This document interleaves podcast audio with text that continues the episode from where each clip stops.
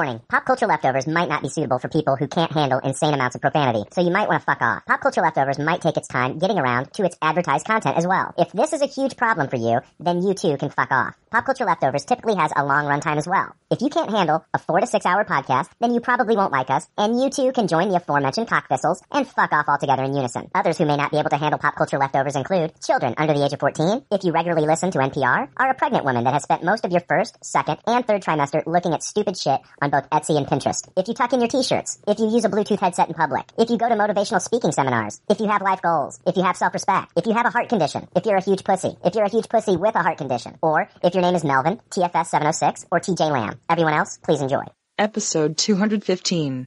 There's already like 7 million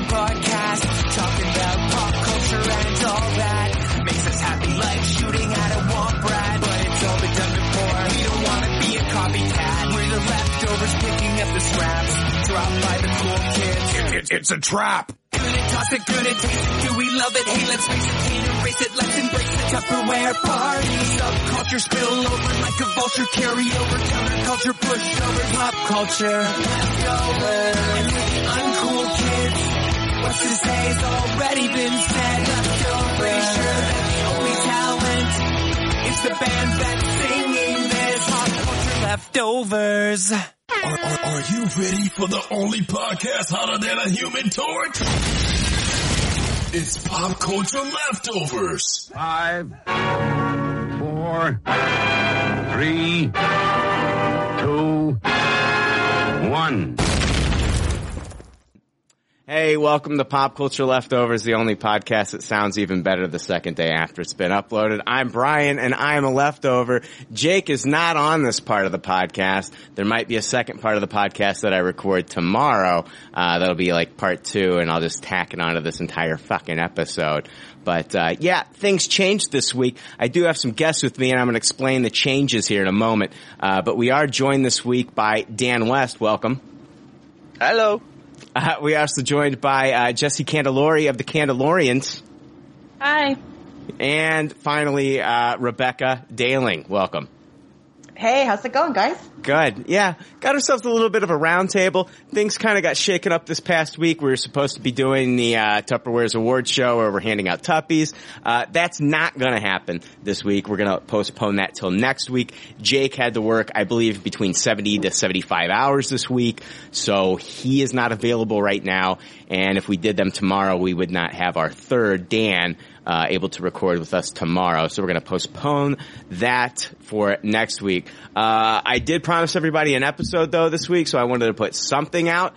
Uh, I don't have like a, an entire episode like we typically do written up because I was not expecting to do this episode this week. And I've had some other wonderful fucking things happen this fucking week that I can go, I'll go over it right now. Um, first off, um, been my my dog has not been feeling my dog had not been feeling well for quite some time benny and uh, i had to take him in last week to be put down and that was uh, that was really hard. Um, it uh, it was uh, like it was the, the vet believes it was stomach cancer and um, it just got to the point where I just couldn't see him in the pain anymore. So I had to do it. It you know it had to be done. Uh, but I couldn't even grieve properly because two days later I fucking ruptured my Achilles tendon, and it was literally the I've never had any type of like Dan. You're like. Yeah, not. I'm not poking fun, but you're in the hospital a lot, man. You know. Yeah, And- I know. I'm there all the time. and I'm not poking fun. Like I'm, I'm, I've considered myself, you know, you know, I uh, kind of blessed in that area to where I've never really had to go to the hospital for anything. I broke my arm when I was nine years old.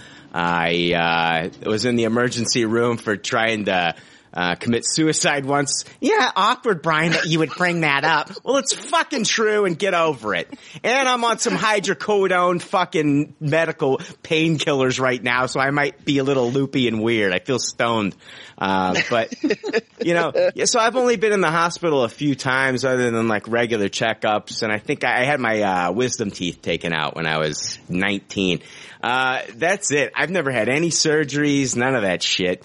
And uh, so for this to happen, it happened on New Year's Day. Hey, fuck you, Brian. How do you want to spend your New Year's? Oh, you want to spend it in the hospital? Because that's exactly what fucking happened.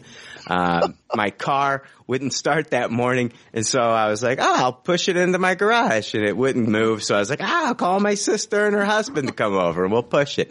And uh, we're having a hell of a time getting it into my garage because it's like not on a big hill, but a little, little, little. I don't know. You'd have to see it, but.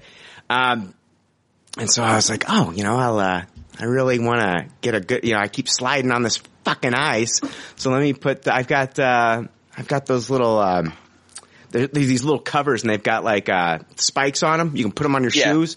So like, you don't lose your grip. Well, yeah, they work. They fucking do their job because, um, my heel wouldn't give out and neither would the car. And one of them had to give and it was my Achilles tendon and I oh, felt it fucking snap, you know. Oh. I was talking to the doctor and they're like, they're like, oh, what did it feel like, you know? And I'm like, I would have asked, I would have asked the same exact question though. well, see, the thing, If and you I, were on my table, I would have just been like, "So, tell me all about this horrific thing that happened." well, I'm about to tell you.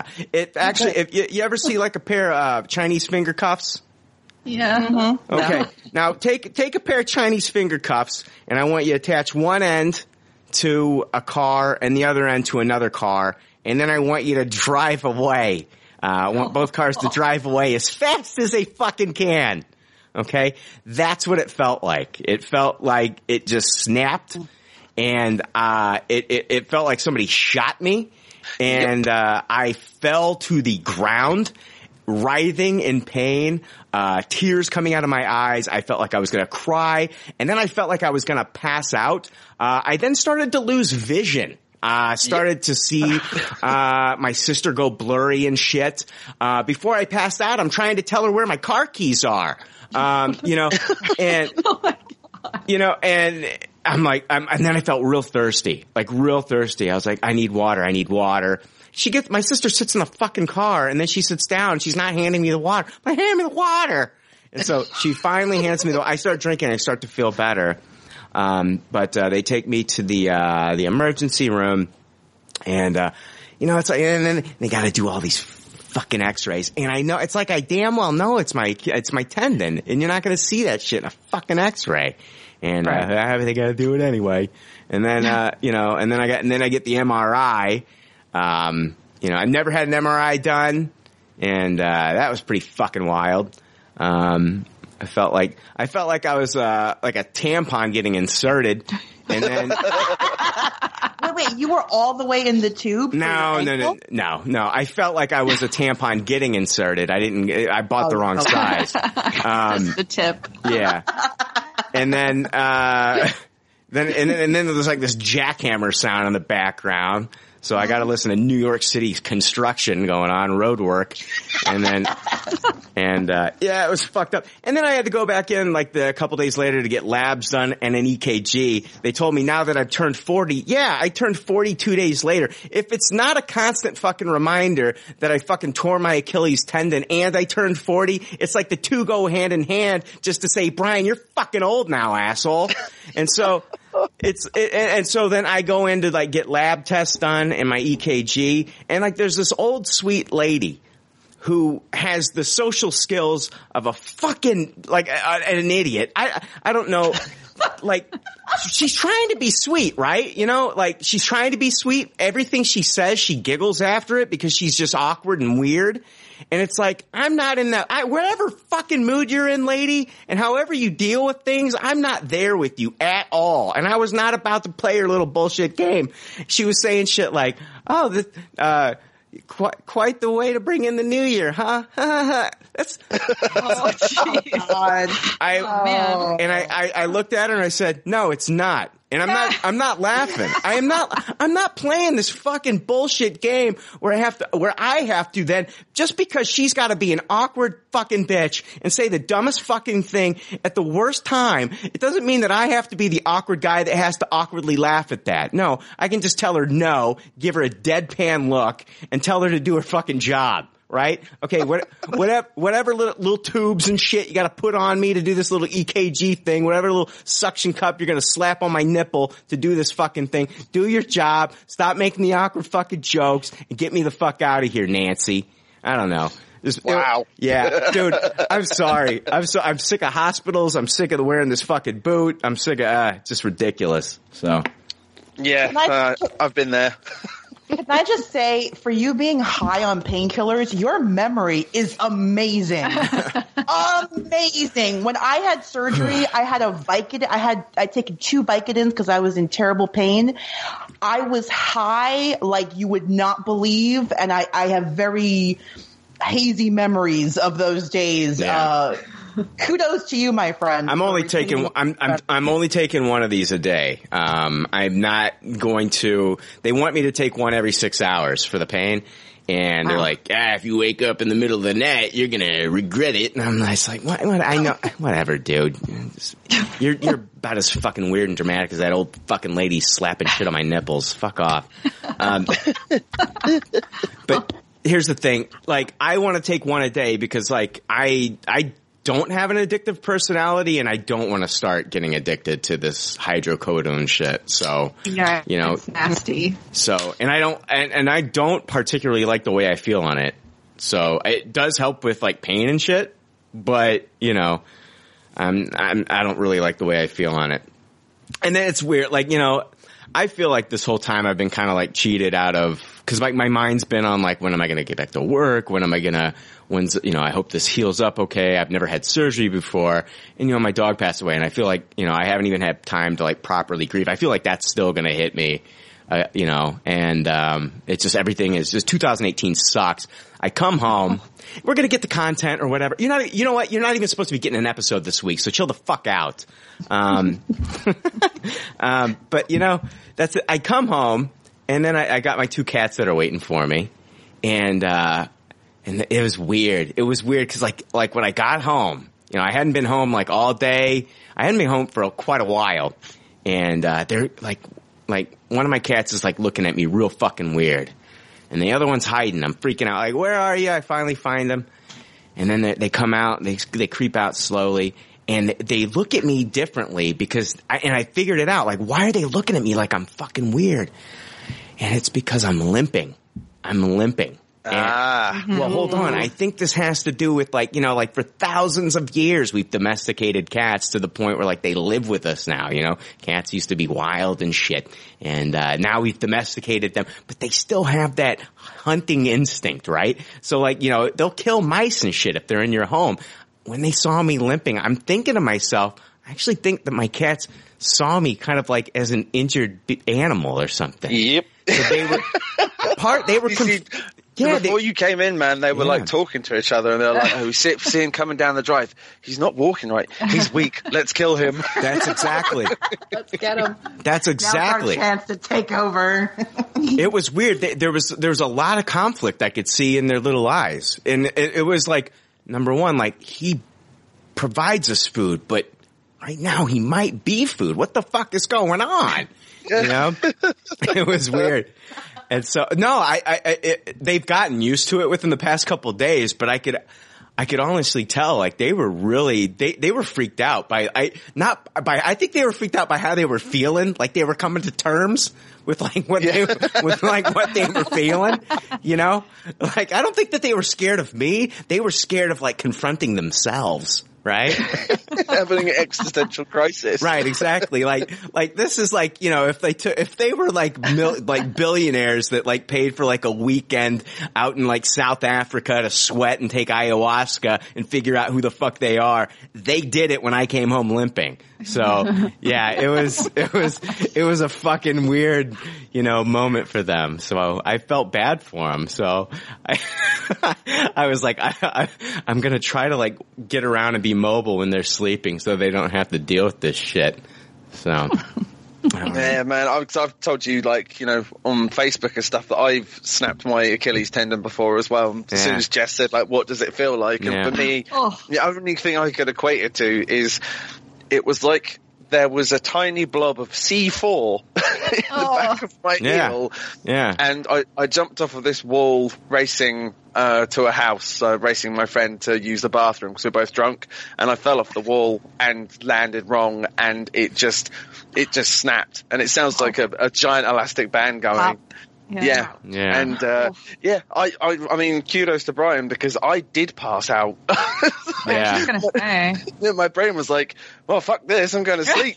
I did, I did, I didn't want to. I was like, no, I'm not going to do it. I'm not going to do it. I'm not going to, no. I- But it felt like I was, like, my vision was starting to get blurry and like, you know how like, uh, it, it's the daytime and we've got a bunch of snow on the ground right now. And so when the sun hits the snow, it just kind of like also casts a reflection, kind of like, and so, um, like it's like everything's really bright too at that moment. It was just, just a bizarre experience. So. Yeah, but I had that whole water thing as well. Like when I woke up, I think it's the shock kicking in. Like your body goes into Yeah. survival mode. and just like, Yeah.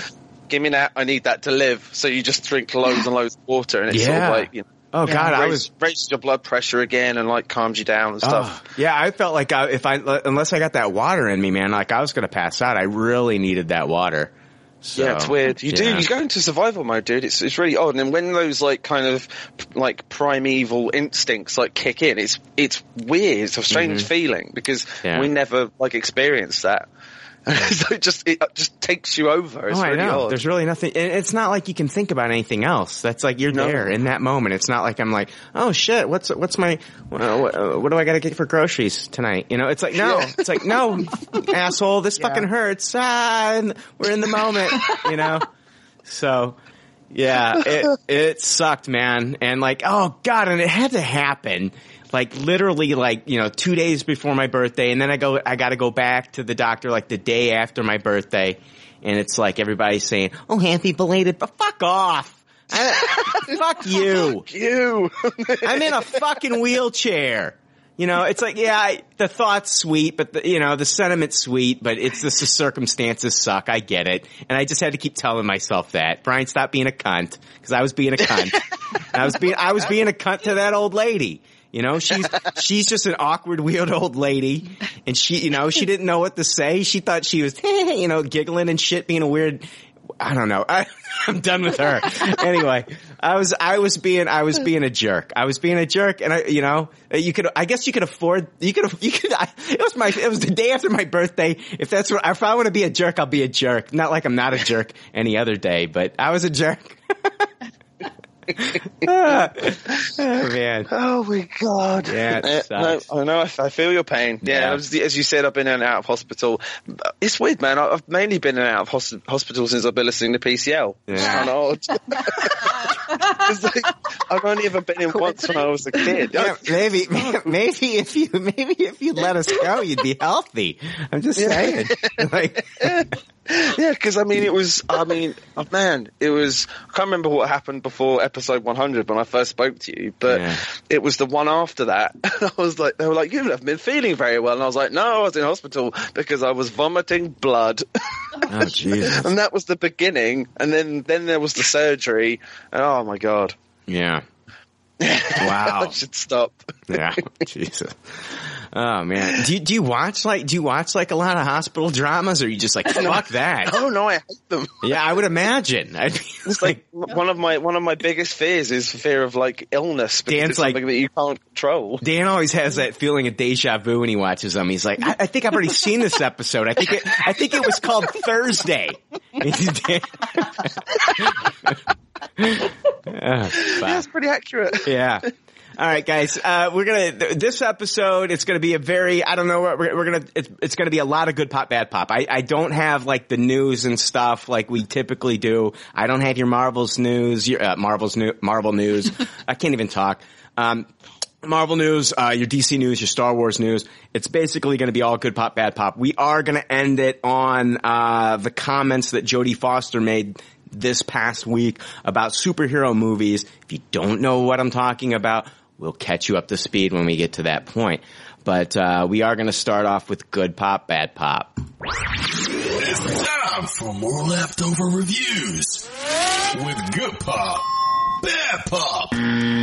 Good Pop, Bad Pop is where we talk about the things in the previous week and or weeks that we either watched or read. Sometimes we rate these things, and if this is your first time listening, we want you to be familiar with our rating system. The rating system is simple. If the leftovers don't like something, they toss it. If they do like something, they suggest you taste it. And if it's brilliant, it gets a Tupperware rating. If all the leftovers love it, then it gets the pinnacle of success, a Tupperware party. All right. So, uh, yeah, it's been a couple weeks. Um, I've got a lot more time on my hands now to watch shit, um, that maybe I didn't have time to watch before. Um, but you know, like people mostly know that for good pop, bad pop, I usually bring anyway like three to four things, but like that could turn into a lot more. Um, I did, I did, first thing I want to talk about like really quickly is a couple weeks ago when it came out, I did go see Jumanji Welcome to the Jungle. Uh, the, I, I would say it's a sequel to uh, Jumanji. Uh, four teenagers are sucked into a magical video game, and the only way they can escape is to work together to finish the game.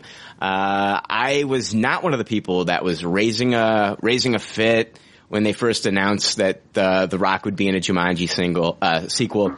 I don't think that the first, even though it was like announced like after the death of Robin Williams, I am, I was never kind of like, you can't make a Jumanji sequel without Robin Williams. I was Yeah. like, if they would have announced like a like a Mork movie or something, you know, Yeah. Oh, then I would have been like, Right. whoa, whoa, what the fuck is going on here? No, this is inappropriate.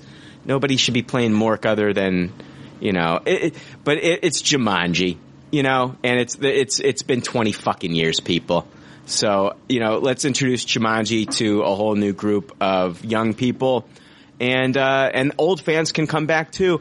I, I'm gonna Tupperware this. I loved this Whoa. movie. I had Yeah, I wasn't expecting that. I had so much fun in this movie. It's what, what am I gonna go? What, like seriously? Like there's some dumb movies out there, like just dumb movies that Hollywood puts together. You know, I'm trying to think of like what was that monster trucks where there's an actual monster in the truck. That's that's fucking dumb. They actually really tried in this movie to to put together something fun and something special for you to watch in the theater. I mean, I you know, yeah, I every once in a while I'll go see an indie art house film, but like every once in a while I just like I want to see Jack Black act like a teenage girl. I mean, you know, that's and I loved it, you know? I absolutely loved it, you know? Um I I know um Rebecca, you saw this as well, right? I, I did. I saw it because you you had posted on the page about it, and Yeah. it's really the only reason why I went to see it. Yeah. Um, I I loved this movie. I didn't expect to, and I will say that Jack Black stole this movie, uh, completely stole it. It. He, um, it's easy for him to be like way too much in a movie. Uh, he was not too much in this movie and he was hilarious. The whole scene where he's peeing for the first time Yeah. as a guy, I laughed out loud. It was hilarious. Yeah. Very, very funny. It was Uh, I- great. I, I I thought Kevin Hart was like right there with them. I loved Kevin Hart in this movie. Kept seeing Kevin Hart get eaten by a hippopotamus. Hippopotamus was hilarious. and uh, no, no, it was. It, I'm telling you, it was very entertaining. Yeah. I did not expect to be entertained. And I also have to say, like, although there was a good amount of stuff in the trailers, the trailers didn't give too much away. Yeah. I felt like there was a lot of good stuff that we didn't see in the trailers, which is great. Um, I did. I, I mean, I laughed also, even when like The Rock for the first time, like he's in that body as The Rock. Yeah. And, but Yeah. but inside, but you know, inside he's still that like awkward kid. And Yes. like, don't cry, don't cry, don't cry. Oh my gosh, there was so many funny lines in that yeah, movie. It, It was great. it I mean, great. it was one of the best performances of like an adult playing a child since like Tom Hanks in Big. Mm-hmm. It was that Absolutely. that good. And so Wow. like whoever and when I'm watching this, I'm thinking to myself like, oh my god, like you've got The Rock playing Black Adam, like who's eventually going to go up against Shazam, and I'm like, God dang it, you know, The Rock would have made a great Shazam. I'm like, he really would have after seeing his performance here. So I'm like, whoever, you know, I, who's who's that guy that they've got playing the It's that guy from Chuck, it? uh, Zachary Levi? Yeah. Yeah, he's got his work cut out for him, man. Because I, I think uh, I think Dwayne Johnson did a great job in this movie. Karen Gillan, this is the best thing I've ever seen her in. I've never seen her in anything that I've liked her in. really. I mean, yeah, you can say Nebula and she's okay, but it's not like I'm not like leaving the Guardians of the Galaxy films reeling from the Nebula performance, right? You know, you're. It, it, I'm. I'm t- she's okay.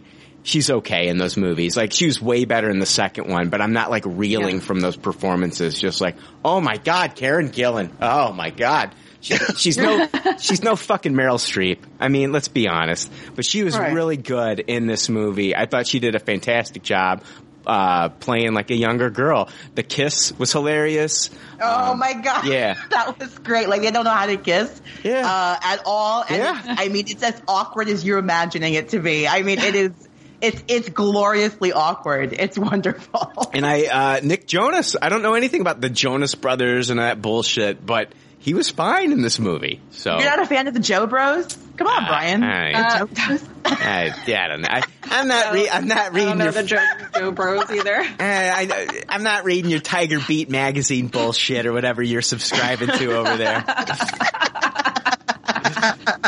So, you know, um, yeah, it had a great cast. I mean, Dwayne Johnson, Kevin Hart, Jack Black. Jack Black was great. I, it made me like remember why I love Jack Black, you know, uh, going back. I actually went back and like, you know, um, started watching like some old Mr. Show. Uh, a couple days ago, I was watching Please Be Kind, uh, what's it? Be Kind Rewind. Rewind. Oh yeah, Yeah. that's a great. Yeah, yeah, yeah. And I was watching that again. I hadn't watched it in a decade since it first came out. So, um, I was watching that again and just like, man, you know, I, Jack Black, just, uh, you see some of these guys that you loved, you know, like back in the day, and then they just kind of like, they go off on that weird Adam Sandler kind of like journey where like, where they start making just bullshit, you know? And you don't want to see that happen to like guys like Ben Stiller and, and, uh, Jack Black. Cause I, I think those guys are fucking talented as all hell. So, yeah. Yeah, awesome. I, I, I'm definitely gonna like check this out, but mainly because of like the cast. I just I saw the trailer and I was like, Yeah. okay, so we got like the Really? Rock. I was like, I, I love the Rock. He's you know so. you were not impressed by, you didn't like the trailer?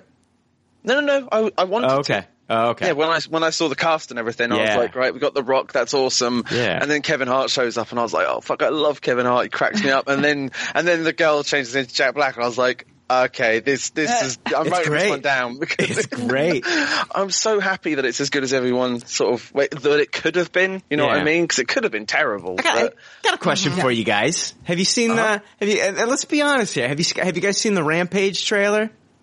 Yes. Where's the outrage? Like I, like I get it. Like you know, like where's the like I get it. Like people are like, ah, I don't like the trailer, but like, is there outrage? Is there outrage with like fans of Rampage? Like is Uh, is like Rampage like that? so. Is it that beloved to people? It's just really, it's just a video game of like monsters climbing up fucking buildings and and uh, beating the shit out of them, right?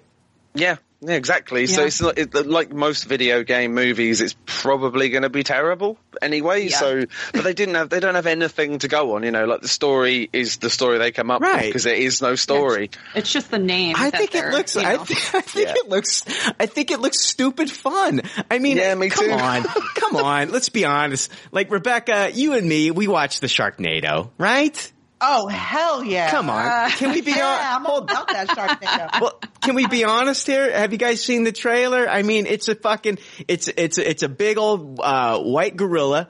Uh, it's a, it's a, and then there's like a big old wolf, and at the end of the trailer, there's a big old fucking lizard.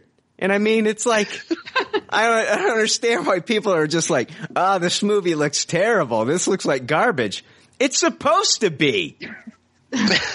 I mean, I, I'll, I'll be honest. Like, I know zero about the game because I don't know anything about any games. Yeah. And so when I first saw the trailer, I was like, "Oh, this looks like just a popcorn film." And then I heard people start talking about that they didn't like it and it's a video game, and I'm like, "Oh, this is a video game movie." Oh, okay. And I'm, unless you like, unless you got a fucking rampage tattoo on your arm, Yeah. shut the fuck up. It's It doesn't matter. It doesn't matter. It's it's No. Rampage. Like I played Rampage. I went down to Washington Skateland and I sat in line and I put my quarters into the Rampage machine just like everybody else. And you know, even like I have, I probably have more connection to the game than most people because the first level in the arcade game takes place in Peoria, Illinois. Yeah. So- I was actually going to say that, dude. It's like, how many times have you blown up Peoria? Oh god, Countless. countless times. So Isn't I- that fucking weird though? Yeah. Like when I was a kid and I was playing that game, when, Yeah. I, when I was like ten, I was beating the shit out of like where you guys live, and then twenty years later we're talking. It's so odd. Uh, that is wild, man. Hey, you know, uh, that's I don't know. It's I, the, I if one if The Rock can do one thing well, he can make a really bad move. What you would think would be a bad movie, actually a fun movie. Like I went to the I went to the theater. I went to one of those dine-in theaters and saw San Andreas when it came out a couple years ago, and San Andreas in 3D on three margaritas is a fucking great movie. So it's re- it was really fun. I really enjoyed that movie. The theater experience, you know, the audio, it sounded great and it was just a lot of fun. And so, you know, this is just going to be one of those popcorn movies where you can just watch gigantic monsters beat the shit out of each other and The Rock is just along for the ride. So like I don't understand the outrage for the rampage or like the fact that the trailer's like like what do you expect? This is not an art house fucking film. It's Rampage. You know? Yeah. Settle the fuck down, people. Yeah, there's no there's no story in the game, so Yeah. you know what did you expect was going to happen? Yeah. All right. I'm going to move on. I've got, guys, I've got tons to talk about for Good Pop, Bad Pop this week, but, uh, let's move on to, to one of your suggestions here for Good Pop, Bad Pop. Uh, Dan, go ahead. Yeah.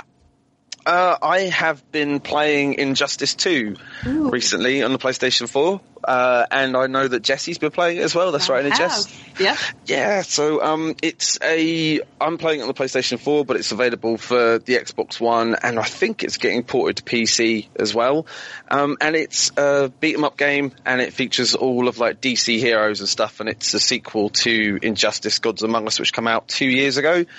And I'm, I'm going to Tupperware this. I got this on a whim because a lot of the other army members have been playing it, and I've just been watching YouTube videos and stuff like with all the special moves and the character roster and things like that. And I just thought I was like, ah, fuck it, I'm just gonna, I want to dive in. I'm just going to check it out, and it is really, really good. I haven't had this much fun in a fighting game since I like played Street Fighter 4, you know, like about four years ago. It's, um, it's awesome. And I mean, I was gonna, I was gonna do this at the end, but I'm gonna do it now. If anyone that's listening and is interested and you play on PS4, we do have a leftover army guild, which, um, the code for that is 26Q4S. So if you put that into the guild search, you'll be able to find us, and then Dante, who runs it, will accept you guys. But yeah, it's um, it's just brilliant. I mean, I'm going to shut up so Jess can talk about it for a bit.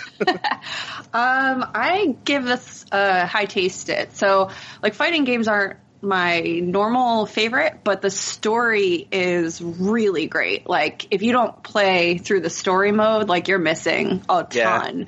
Um, cause, like, honestly, like, that whole, like, and I played the first game too, so on PS3, um, Injustice Gods Among Us, um, like, like why I don't understand why like the movies don't pull from the story? Because it's like per, it would be it would have been perfect for Batman Jesse, Jesse, like, they, the, the movies pull from every story. That's the problem. Like, ugh, it's just I mean like a, like to have like a video game which story mode is like I don't know. I mean like how long did it take you I can't I can't even like say how long it took me because I just kept playing it. Like that's how like engrossing it was. I was like oh I just gotta I gotta keep knowing what's happening here so is this the game where you can play as the Ninja Turtles now?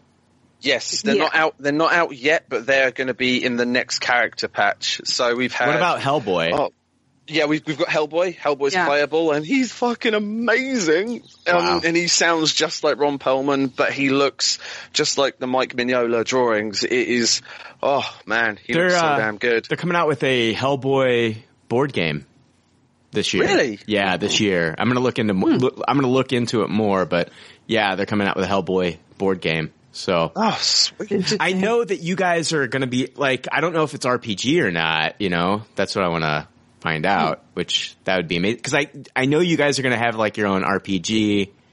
Aren't you gonna have like your own like D and D kind of like podcast or something?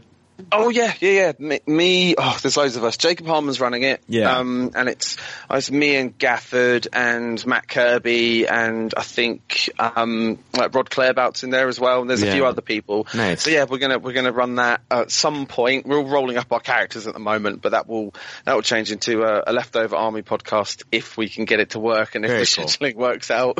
So as far as so uh is pretty awesome in the game. Like is he free or is it like did you have to pay to get him? Uh, you have to pay, I think it's about like five bucks, unless you buy the ultimate edition of the game, and then all the DLC characters are free. Yeah, you cut out. What I There did was like I had a load of. Oh, am I still here? You're back. You're back. Yeah, you were gone for a second. Yeah. So, oh, okay. Um, so I didn't buy the ultimate edition of the game, uh, but I had a load of loyalty points left over on the PlayStation Network. So I like just bought the characters that I wanted, but the characters that you can buy extra, I think it's just over 25 characters, it's like 26, 27 characters to start with, Mhm. but they've added. Like um, Raiden and uh, Black Manta, Atoms Yes. just come out in Yeah, Yeah. Sub Zero's on there. Sub Zero. Um, yeah. Have you? Yeah, I Uh, was gonna ask you how you felt about that, Dan. Like having to buy the extra characters. Um, I don't really mind um, because the roster's so good to begin with, and that's one of the reasons I bought it in the first place. And I mean, it's really cool because they've.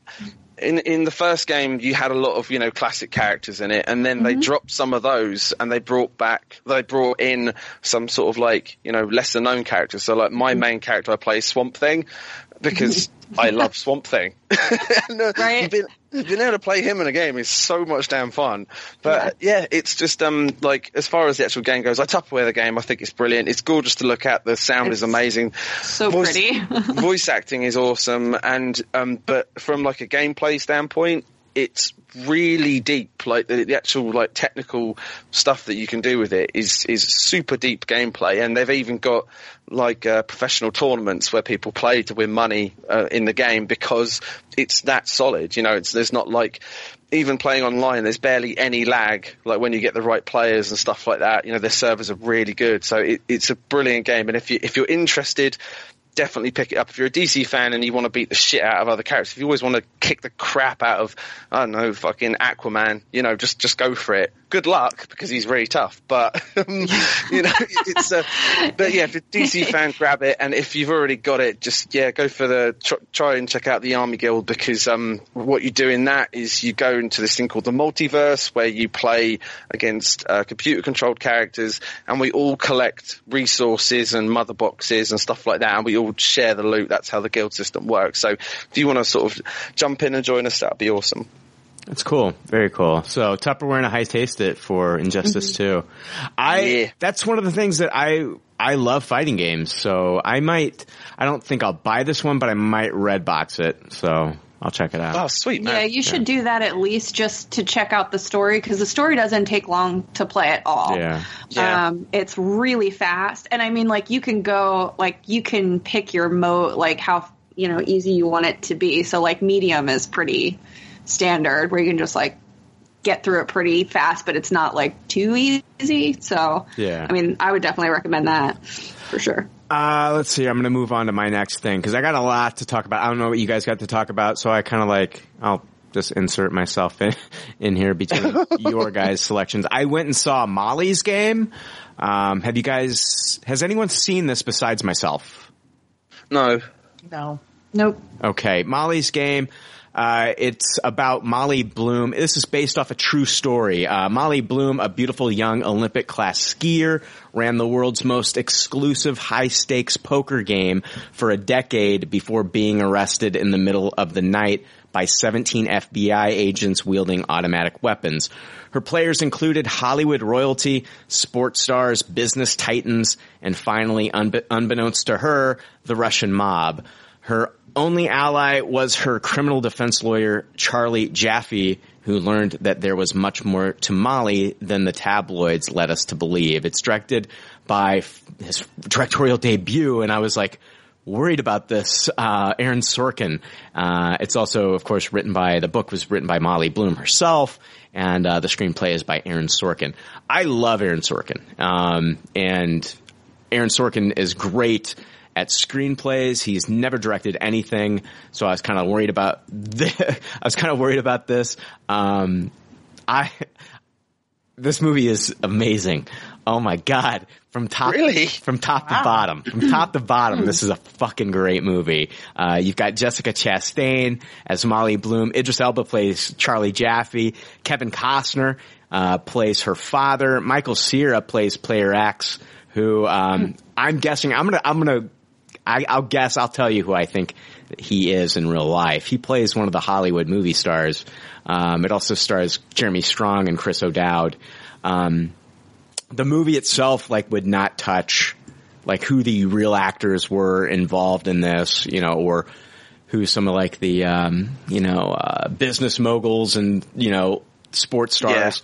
It wouldn't touch who they were in this movie, but a lot of that, some of the information was leaked to the tabloids years ago um, in depositions from other people, um, not from Molly Bloom herself.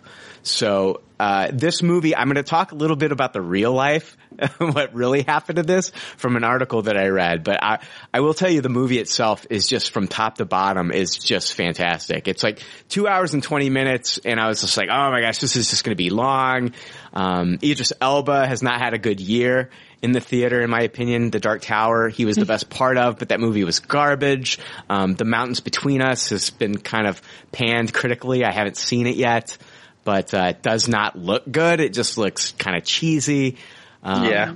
And, and, and this movie, I thought it looked great, but I was just, I didn't know, um, it, it is a ride, man. Um, it's, it's not, I wouldn't say like it's like 100% like a poker movie. This is not like you're watching like Rounders with Matt Damon.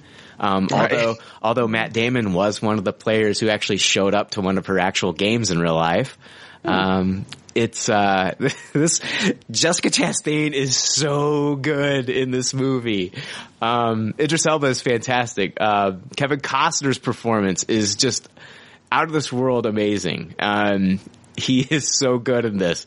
There, it, it, it goes basically, and I don't want to give away too much about like the actual movie itself, but I will talk about that article, which goes into like her life and things like that. But it goes, she started out, she's just a fascinating person, started out being pushed very hard by her father as a child to be a, an Olympic skater and she made it to the Olympics. And like this starts out with that. It, it not only deals with like her, you know, relationship with like, you know, the Hollywood elite and, and, and starting this, this, uh, this, this gambling, um, this, this poker, these poker games but it also deals with like her relationship with her father. It deals with like her relationship with herself and how she views herself and and um and then uh family and things like that. It's it's it's absolutely amazing. But uh the the Daily Mail had an article about this like you know after everything had kind of leaked.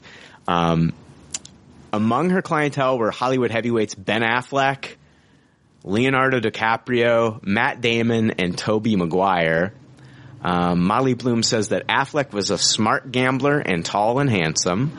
Um, here's here's the rest of the article. It goes, valued for her discretion and paid generously for her confidentiality. Bloom was privy to some of the world's juiciest gossip, which is like another part of the movie that's absolutely amazing. You have like sports guys sitting down at the table with like you know like guys that are like um, tech uh, tech CEOs talking to actors, talking to like you know sports sports athletes like A Rod's at the table. You've got Leonardo Wow. DiCaprio and mm. and like who knows like Wow. what like you know tech billionaire you've got sitting at the table, and they're all talking about like different things at the table and and she's sitting there listening to it all and it's it's it's so cool and it she doesn't start off just like as like you know they called her they dubbed her the the princess of poker she doesn't start off that way like she had to she started low and then she she took it to that next level she she she did this she made it happen and she's she she was brilliant It's so good. This movie is so good. You have to see this movie. If there, you have to see this movie. I'm not telling you, I'm not suggesting that you see it. I'm telling that, I'm telling you that you have to see this because this is, and I want to read the book now. Like, that's why I sought out this article. But anyway, um, she told ABC's 2020 that during her games, players had six figure losses, six figure wins, and that she herself earned $4 million in one year alone. Um, Shit. Wow. Listen to this. Tobey Maguire, she says, was a great player, but a sore loser and a worse and a worse tipper. He is. listen to no. this. Listen to this. I used to call him. To, I used to call Tobey Hannibal Lecter because he could just talk someone off a good hand, Bloom told 2020. In an adaptation of her book published in Vanity Fair earlier this month, Bloom wrote that the Seabiscuit star once told her to bark like a seal who wants a fish for a chip. Whoa. Quote, I'm not kidding, he allegedly said to her. What's wrong? You're too rich now? You won't bark for a thousand dollars? Um, the article goes Wow. on. Yeah. What a fucking asshole. Oh yeah. Um, and that's who Michael Cera, I believe, plays in this film. And Oh. I wish I would have known that going in, but I'm glad I know it now. But anyway, the gambling goddess said that she refused to stoop to the level of barking and that in return, quote, he gave me an icy look, dropped the chip on the table and tried to laugh it off, but he was visibly angry. Uh, Maguire would use his close friend Leonardo DiCaprio to attract bigger players to the game, she said. Uh, another way she placated demanding gamblers like Maguire, Bloom said, was to invite top sportsmen into the game. A-Rod was a novice player, but there's something that happens to grown men no matter how successful they are when a professional athlete comes into the room, Bloom said of the baseball. Uh, baseballer Alex Rodriguez. In her book, Bloom, Bloom claims Pamela Anderson's husband, Rick Salomon, asked Ben Affleck, did Jennifer's ass have cellulite on it or was it nice? Oh my god. Ugh. of course he did. Uh, how the other half live. The Really? important. You got to ask questions about the important things. Well, I mean, these guys, I mean, it's, it's testosterone. They're drinking. They're playing, Oh. you know, they're playing poker. The Argo star is said to have had, uh, to have held his silence for a moment before conceding in front of a room of celebrities that it was, quote, it was nice. Um, Ex-girlfriends aside, Molly also writes that having Affleck involved in the games was monumental and that he was tall and handsome with a relaxed charisma that not all icons have in person. But Jennifer Gardner's husband didn't go all in too quickly. According to the poker princess, uh, he was a smart player who liked to limit his downside with his buy-in being comparatively small at 50,000. Uh, his goodwill hunting pal Matt Damon she told 2020 was nothing like his poker addict Rounders character and turned up only once. Quote, he was lovely, modest, down to earth, very gracious, Bloom said. Um, yeah, it, Matt Damon filmed a movie where I live because the movie took place where I live. And so when he filmed here, um, a lot of people, it, it was the movie The Informant, which took place at, in real life at ADM, which is here, which is here in Decatur.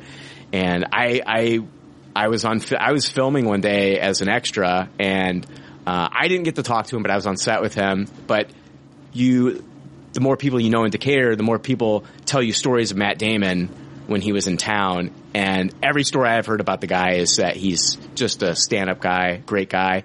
He would go, he would eat uh, at different places all the time. But one night he was at Olive Garden and he was talking to people, and they learned that every night after he got off, he he wanted to get off, you know, from filming early every night so he could go home to his wife and his newborn so he could kiss her goodnight.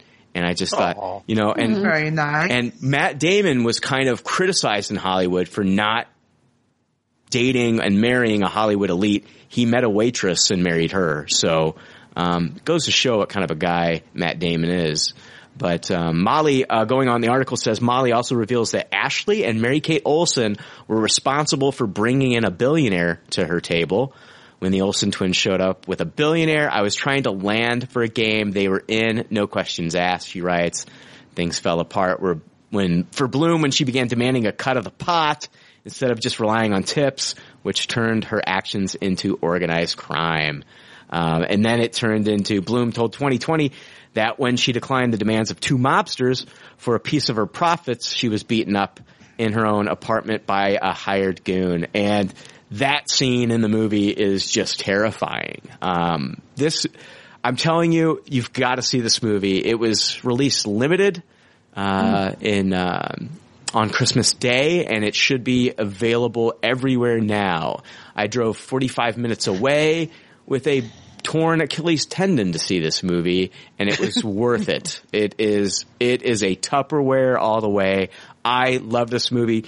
Um, I Jessica Chastain for me should be up there with like it, as far as actresses now, she should be up there with like she should be regarded like the way Julia Roberts was in the '90s and then the like in the early 2000s. She Mhm. is she is spectacular in this film. So Wow, this Uh, sounds yeah. absolutely fascinating. yeah, man. yeah, yeah, I, I want to read the book now. I got to get the audiobook for this. It, it- Molly's Game is the the name of the book. Um, I, I did some research on her uh, for myself afterwards, but I've I've got to read this book. She's just she's brilliant. She comes from a very uh, like it's not like she's the only one in her family that's successful either. So um, it's just she's she's just a, she's brilliant. She's good with numbers and. Um, Yeah, sold, man. I'm going to see this. you got to. You got to. Molly's game. Absolute Tupperware. All right, moving on. Moving on. Um, fuck. 49 minutes we've been going here yammering on about bullshit. Uh, yeah, uh, let's see here. Let's move on. Rebecca, what do you got? Uh, so last night I saw, this is also a limited release right now. I saw Hostiles with Christian Bale. Um, Is that the, like the, the war movie? This is the uh, western that Western. takes place, yeah, at the turn of the century, where he is plays a captain in the army. He has to take home a Native American chief, Yeah. uh, back home to Colorado, uh, who's dying, and he wants to basically be buried back at home. Uh, at this point, because it takes place in 1892, so you know it's after Civil War, and basically the United States government has pretty much imprisoned or placed on reservations every Native American person that they can get their hands on. Uh, the chief that he's supposed to take home, Chief Yellowhawk, um, basically, you know, he's been he everybody in this movie has done terrible things, right? The soldiers have done terrible things. The Native Americans are defending their land, trying to win this unwinnable war against the United States government. Everybody's done terrible things in this movie, and um, it's I mean it's, it's entitled Hostiles, and it's a really good name for it because it really it makes you question who is who's your enemy uh, who is a hostile and who is a friendly, and how far do you go if you're just following orders? Um, this movie is excellent. Uh, I will give it, and, and I'm sure you guys know I love westerns. I love love westerns, and um, so I really wanted to see it. I will give this um, a very high taste. It. Um, I will say that Rosamund Pike, who plays the widow in this movie, she is incredible in this film. She steals this movie away from Christian Bale. I mean, completely. There's a scene, um, and I don't want to give too much away, guys, but there's a scene, there's a scene where she has to, um, she has to dig some graves. Uh, and the soldiers are going to do it for her. And she says, no, no, I'm going to do it. And it's a good full minute of her clawing at the ground with her hands and just yelling. And I mean, she's in pain. She's in emotional pain and she's just screaming and clawing at the earth. Oh yeah. I mean, Wow. I, I teared, I teared up, right? But I'm a big baby. I cry and everything. and, but, but I was sitting next to some random dude with his wife and he started crying. Like, Oh, and he, he didn't look like a pansy. Like he looked pretty, he looked like a pretty, uh, you know, masculine guy. He kind of started crying too. Like it's, it's emotionally draining to watch her story. I, I will say this movie is a little too long. Uh, it could easily have been 20 minutes shorter. Um, and Christian Bale, this is going to sound terrible. About 20 minutes in, I figured out that Christian Bale was playing Tom Hardy, playing a character. And once that, and once I had that in my head, Oh, no. all I could think of was how much better Tom Hardy would have been in this Oh role. my god, we're all now all gonna have that. I Yeah. know. Why, why would you do that to Oh, us? Sack. Yeah, I know, right? Ah, um, I, I'm Thanks sorry, lot, but it, 20 minutes in, I'm not kidding. I'm not kidding. I mean, God damn he's, it. he's playing this, and I'm like, you're playing Tom Hardy, playing a role. Familiar? Yeah. Um. I mean, Christian Bale is. I mean, he's Christian Bale. You know, he he really gets into the role, and he's very he's good in this movie. Um. But honestly, I mean, it, I really give it the high taste it more for Rosamund Pike's performance. She was great in Gone Girl. Oh my god! like absolutely. Yeah. she, She was yeah. great in the film. Absolutely. Um, she, I honestly like she, I mean, I, I could talk all day about how great she is. Um, and I will say though, I mean, the way it's shot, it is shot very much like a very classic Western with short conversations and then fade out to like, you know, big landscape shots. Uh, the, the cinematography is gorgeous as they're making this trip to Montana. Um, and lots of stuff happens and you're like, why is this happening? And then the way it kind of all wraps up, you're like, oh, that's why that had to happen. That's why. Um, and the, the ending is beautiful. It's just, it's perfect. Um, it's a really great film. If you like Westerns, I would say go see this. Absolutely They, go see it. they actually played this trailer before Molly's game, and I, oh, okay, cool. yeah, I, I, I had actually, I had seen it months before, Mm-hmm. uh, maybe a month or two before, but I hadn't seen it since. So I didn't know that it was already released. I thought it was something that was still to be I- released. So I think it was released in a, in limited Yeah. yesterday. Um, and I had a free night, so I went to go see it after work. And it's um, it's it's a really really good western. I you know again if if you like westerns, I think you'll like this film. It's high tasted. Nice. I, yeah, I love westerns. I actually started to watch. Uh, um, I've never watched it before. Don't don't crucify me here. But Deadwood. Um, I I watched the 1st episode of that because I am uh, a huge Ian McShane fan now. I love Ian McShane, and I want to Yeah. watch everything that Ian McShane has ever done. Timothy So- Olyphant in that too. What's that? Oh Timothy yeah. Olyphant. Yes, yes. Fantastic in that Yes. show. So yeah, I'm a couple episodes in on Deadwood. I just, I, I made, I just told myself, yeah, let's just watch an episode, like an episode every weekend. Um, now that I have plenty of time because I will not be working, I will probably burn through Deadwood. Um, but, uh, yeah, I Have you can't- watched Have you watched Lovejoy, Brian? Which is No. what Ian McShane started in. no, um, I have not watched Lovejoy. Where is that available? It'll probably be somewhere like the BBC Player archives, but um, I, I wouldn't suggest it because Okay. he's just he's just an antique dealer. That's all he is. He's just a guy. This is where this is where we all know him from that Yeah. you guys haven't seen. He was just a, a guy with like a mullet and a leather jacket, and he went round and he just did like bargains on antiques. I can't remember if he was kind of like a weird, like private investigator as well. it was a super weird show, and that's where he came from. That was like his his big hit over here. And then obviously we started seeing him in Deadwood and American Gods and stuff like that. And yeah. we're just like, that's fucking Lovejoy. And fucking, uh, really, John Wick, man. He's in fucking John Wick. Yeah, exactly. I know he's just in everything at the I got moment. the, but I got the he's John an Wick. amazing actor. I got the John. Oh, I love him, dude. Like, like, like, I, I, I am kind of freaking out with American God season two because the show, Oh, yeah, yeah, yeah. showrunners left. Gillian Anderson's gone.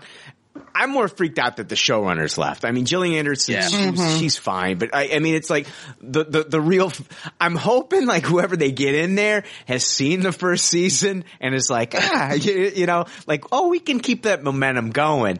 But I feel like, uh, for me, it's I. But now it's like with American Gods, as long as you can keep Amer- Ian McShane or Ian McShane around, I, I will continue to watch. Like, but but if he if he if he leaves, I might just I might just abandon that whole fucking podcast. To be quite honest with you, so Yeah, who who um who was it that is the director of American Gods? it's the uh first series? it's it's Michael Green and Bryan Fuller were the, the two showrunners for that one. so. Yeah. Because the only person that I could actually see doing it on their recent work, but he's probably very busy at the moment, is Noah Hawley. Like with his work on Legion, that Yeah. sort of similar, like disjointed, fucking really like. bleh, like Yeah. crazy visuals. He's like really the only one that I can think of because everyone else is quite, you know, what's- standard. What's going to happen with that uh, Noah Hawley? Speaking of him, what's going to happen to that Doctor Doom movie that Fox was supposed to be making? Oh. Uh, hopefully they'll still do it. but- well, see, that's the thing. See, uh, okay, business. It's so- it's it's supposed to be. We're jumping all around this episode. I don't give a shit. it's supposed to be business as usual over at Fox for the next eighteen months until this deal goes through. Because paperwork, you know, all the I's have to be dotted, all the T's have to be crossed. And uh, I mean, this still this deal could still fall apart. You know, the the merger Yeah. could still fall apart. Um, so, uh, it, for the next 18 months, as far as I know, like Laura Shuler Donner has said, like it's business as usual at Fox and they're going to continue to make like the movies that they were going to make. So, I don't know. It, it, it, they haven't started production or I don't know if they've even started pre-production on this. So, are they still going to do this, this Doctor Doom movie? Yeah, no idea, man. Yeah. Some, uh, Legion season two is is all finished. I think we're getting that like Yeah. this year over Yeah. here. So you know, I don't know what he's up to now. Maybe he is concentrating on this this Doom project of his. But Well, well, they, Yeah. they just they just announced that uh, we're getting uh, Fargo season four in 2019. oh yeah, yeah, God. So is are they are they you know what I mean? Are they pushing this? Are they pushing this? Uh, did that, did that open up because they're not doing this Doctor Doom movie? I I, I don't know. yeah, that might be the case. That Yeah. might be because you know, w- anyone that's seen any of the Fargos will just he's integral to it. So Oh God, yeah. it's not if they, if he leaves that, then that that is I think the quality of Fargo will go down a hell of a lot. Yeah. You know, I would always, part of me, I, I love Frances McDormand in that movie, Fargo. Like part of me, So good. part of me would mm-hmm. love to see them actually land her for one of these seasons of the TV show. Like, that would just, that would fucking blow me away. And it, it's not like it's not impossible. I mean, they got Billy Bob Thornton for that first season. So it's like, wow, if they could, I don't know. I, it, maybe it doesn't make sense to bring her in, but I, I love her. I think it, I'd like to see her on my TV every week. I think she's fantastic, you know? So, anyway. All right. Hey, hey, any, uh, any of you guys watched, uh, Black Mirror season four? Yep. Just the first episode. All First of it. episode. Uh, Jesse, what about you? All of it. Yeah. Me too. I watched it. all of it. Oh my god! Holy fuck! What Had did, to. what did you What did you think? What did you think? Black Black Mirror season four. Um, I definitely, I love Black Mirror. Yeah. First of all, I give it a Tupperware. Um, the- episodes are just phenomenal. Like I can't even, like I can't even pick like a favorite. That's what I was Like, going to ask you. Like, what's your favorite? one. Okay, hold on, hold on. Okay, here they are. USS Callister is the first. Yeah. Okay, the second one was Archangel. yeah. The third one was the Crocodile. Uh, fourth Right. one was Hang the DJ. Fifth was Metalhead. Oh my god, fucking Metalhead. good. Oh my god, right? Holy shit. Like, okay, what what what a great choice. Okay, because like that could have gone horribly wrong had they recorded that in color, right? Yeah. Because I think like the the the style, like the director's choice, the style, the stylistic choice to to have this in black and white actually made that robot look real, yeah, right? for sure. And Yeah. menacing too. Yes. Like, oh God, if yes. it wasn't in black and white, you'd just be like, "What the fuck?" Yeah. Like, but the the choices they made with that robot and showing it the way that they did, and either not showing it or showing it in some scenes versus others, really played up. You know, because like the atmosphere that you you come in, you're automatically thinking zombies, even though it's Black Mirror. Like you're Yeah. like, oh, it's got to be like post apocalyptic, like seems like zombies, and then they bring that dog out, and you're like, holy shit, Uh-huh. so terrifying. Uh-huh. Like somehow they made that more terrifying than like a pack of zombies. Like Yes. that one. I'm thinking, I'm you're- Jesse, when I'm watching this, I'm thinking to myself, oh my God, uh, the director, the writer, you just destroyed whatever the fuck the next Terminator movie is. yeah, for sure. Like absolutely. Like, Like I don't no even contest. Yes, I I don't care about your next Terminator movie. I saw something better in one hour of streaming television on Netflix on Black Mirror season four. Like, Yeah. it's so like this is what they should be doing for like Terminator. Like, cause Yeah. fuck the Arnold shit, fuck the Oh T1000 shit at this point. Like what I saw here, but like no, they're they're gonna they're gonna go back to that old well and give us the same bullshit that they fed us all this whole time. But man, this was great. Um, I was my, the the episode. I can't. There's not a bad episode in the season. There's not. There isn't. Um, like I, I mean, maybe I think maybe Hang the DJ might. I love that one. favorite. Oh my god! Like the ending, Um, the ending was fucked up. But I, other than that, other than that, like, like the, the the the whole society and like how like people meet and date. I I, I love. For me, being like a single guy, I absolutely loved it. I thought it was great. I thought Oh, yeah. I thought it was brilliant. Well, I mean, That- if you've ever done online dating, Yes, yes, yes. like it's exactly how it goes. But like much. Although- getting getting stuck with somebody when it said like five years, I'm like, what the fuck? shit. Yeah, you're just like, what the fuck is this about? But like, we were like, Rod and I were just like, we're trying to figure out. We're like, shit. Like, do these people like have jobs? Like, do they just get to like live Right, in this yeah, like, yeah. you know, utopia? Yeah. Like until they find like a mate. Like, this is so great. Like, we were just trying to figure it out the That's whole right. time. I think is it is. like- I think it's. I think it is like that. I think you basically that's how their society is. Like once, Yeah. once everything's done, you know. I think like everybody's gone to like you know.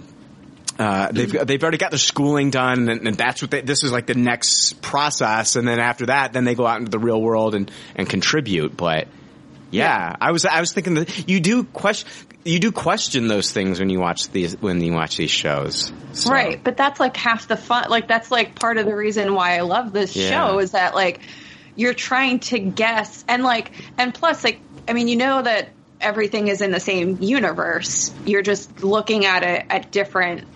It's hard to say like if it's like different time periods. I would say Right. um, but like you know it's all apart because like when you get to like when you get to the um the episode where it, the Black Museum, Black the last Museum. one, Yeah, yeah. yeah, like, and you see all those Easter eggs, and you're like, "Holy shit!" I was I, I was a little upset um, at the end. I was upset watching that one at first because I was like, "Is that what this is? Is is it this one guy? Is he like? is he oh, going to be yeah. like their crypt crypt keeper? Yeah, is that he?" fucking guy. but but then but then the episode took care of that for me. So I I loved. Oh my god, I loved this season. I thought it was phenomenal. I think Black Mirror, and what's what? No, you're fine. What's what's great about Black Mirror is like if you've never watched it, you can jump in on any episode.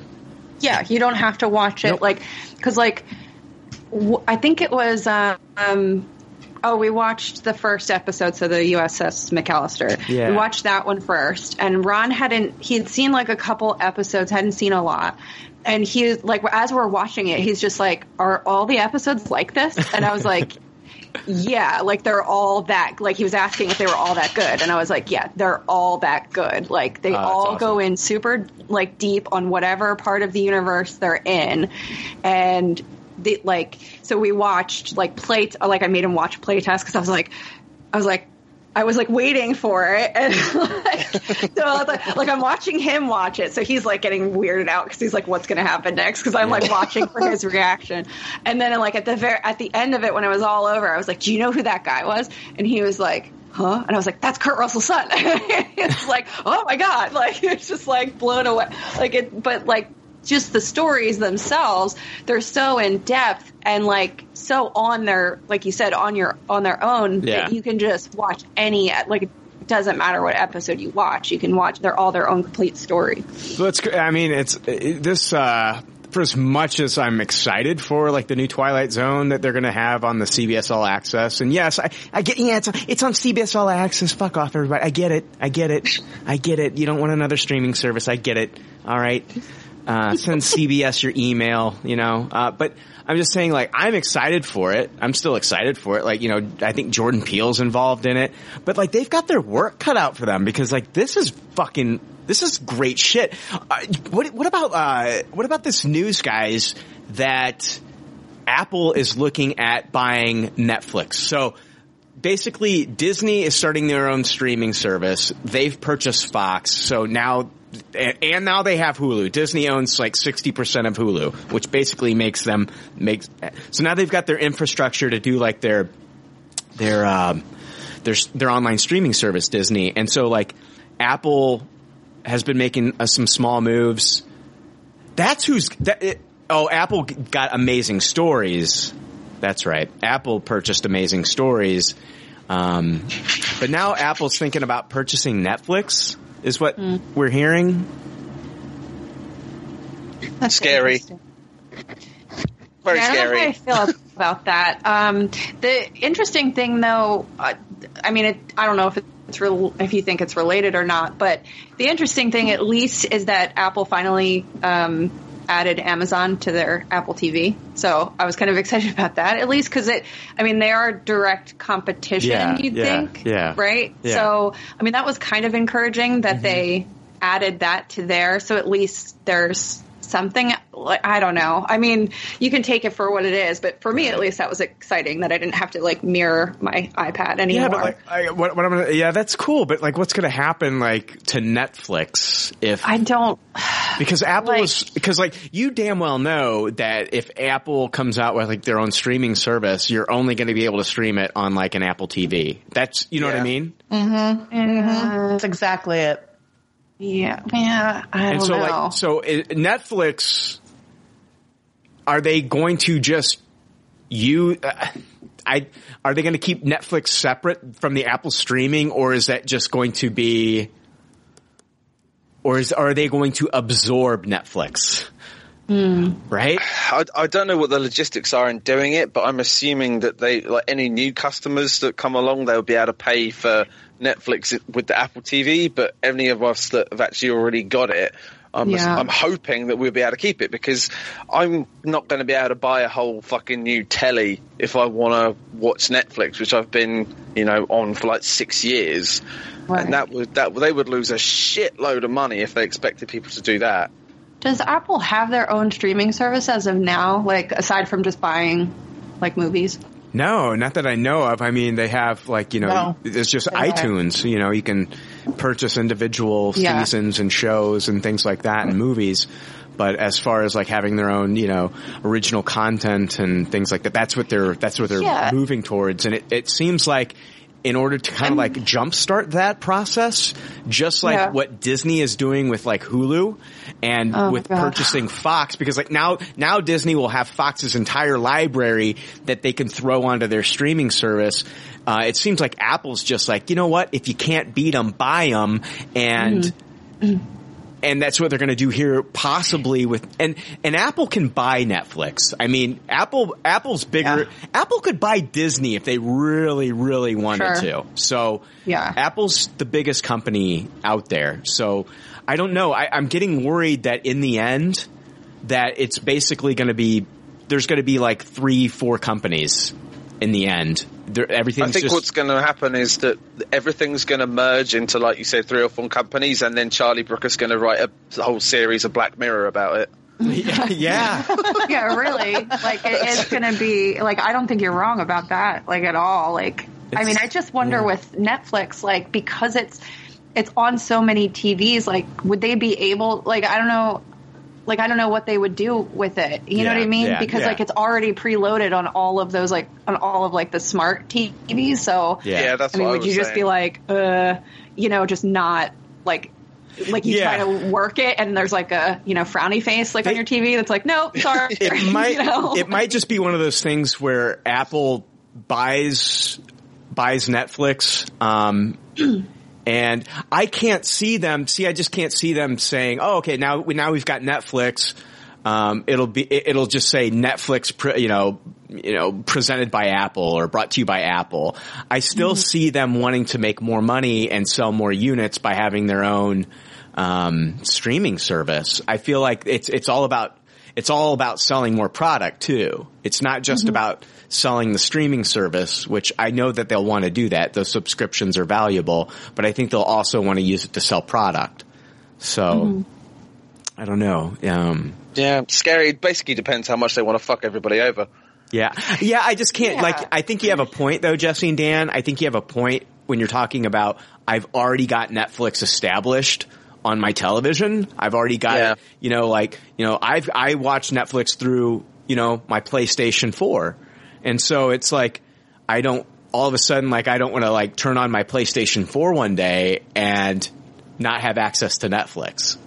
Yeah, I think that if Yeah. if it's going to get shut down on anything, it'll get shut down on my platform, which is the Xbox. Yeah. Right. Yeah. That, now that makes sense. Microsoft. They'll stick it to Microsoft fucking yeah. hard. Yeah. That makes sense though, because they're they're so like petty with that shit. Like Xbox, you know, like the whole fucking ugh, like PC and Xbox versus like PS4. Like I can totally see that. Just with like, oh, we're gonna release Cuphead, but we're not gonna give it to you guys. Like, Oh you know God, what I mean? I know. Like, fuck it- you. Cuphead looks like a gorgeous game, and it's like.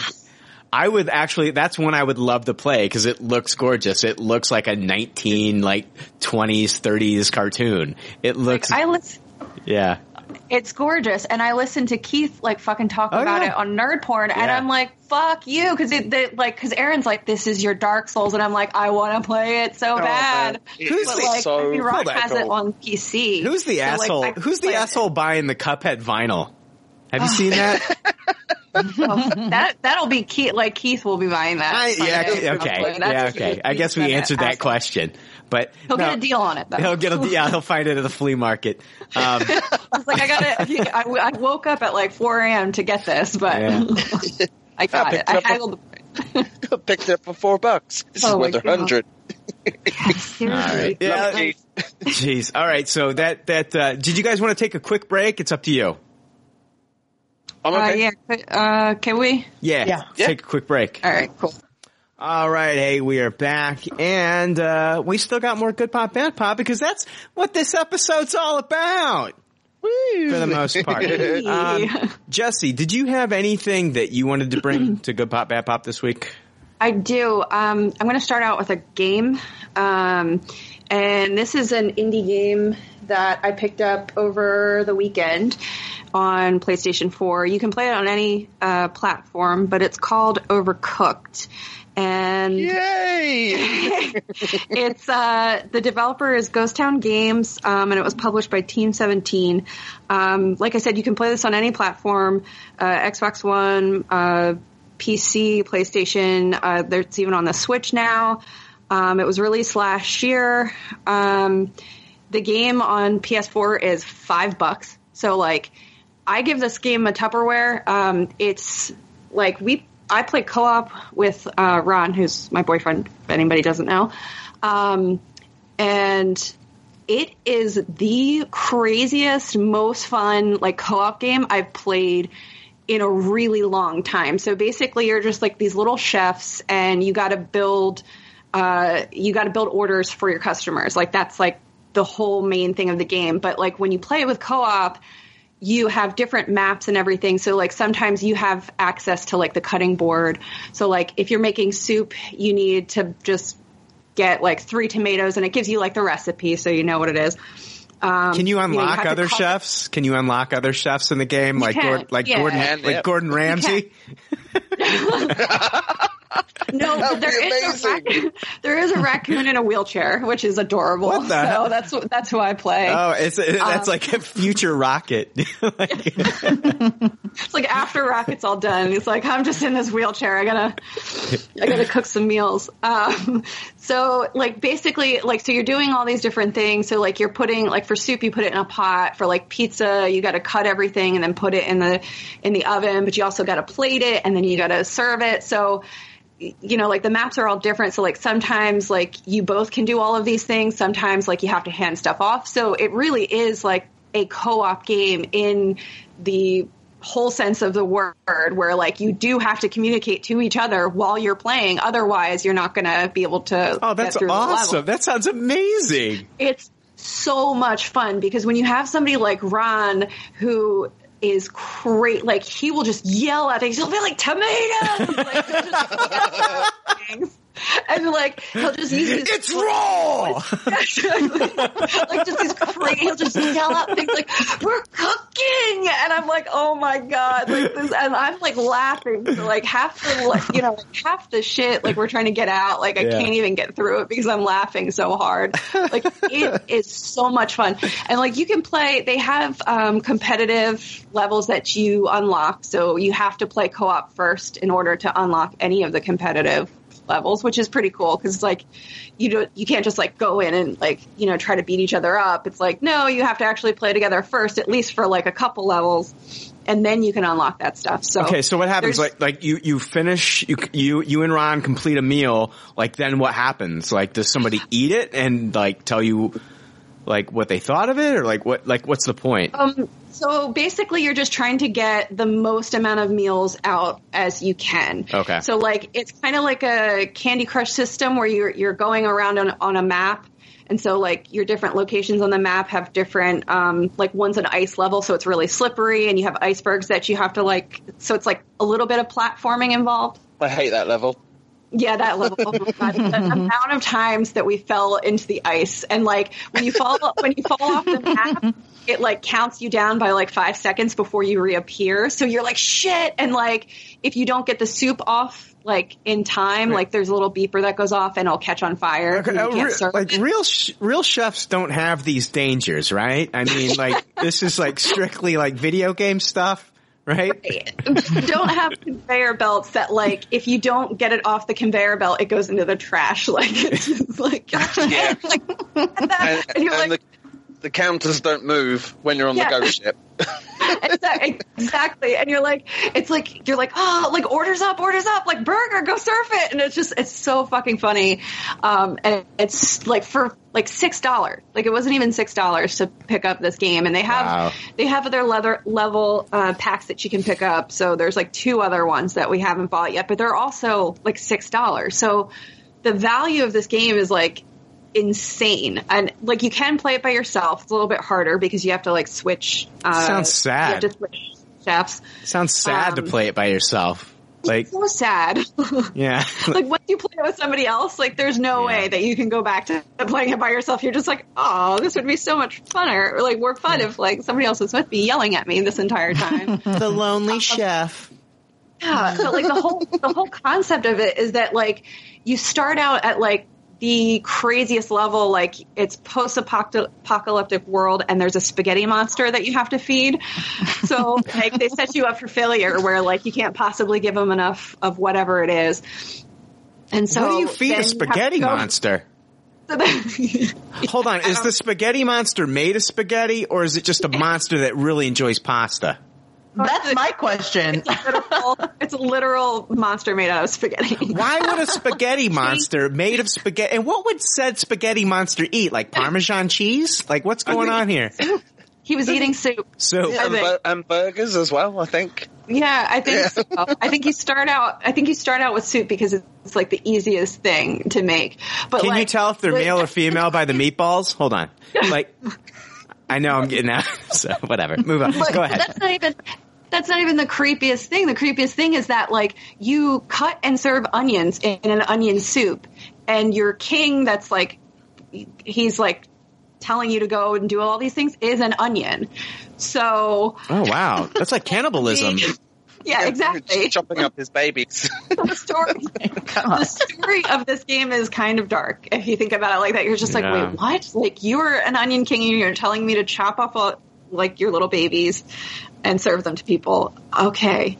I guess so. Um but yeah it's it's so much fun. I mean i would say pick it up like if you have people that you play with like locally like pick up this game and play it because it is so much fucking fun. It's called Overcooked.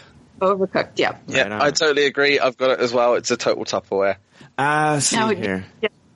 So yeah, Dan says uh, Tupperware as well. So yeah, six Nice. bucks, you Yeah. can't beat it.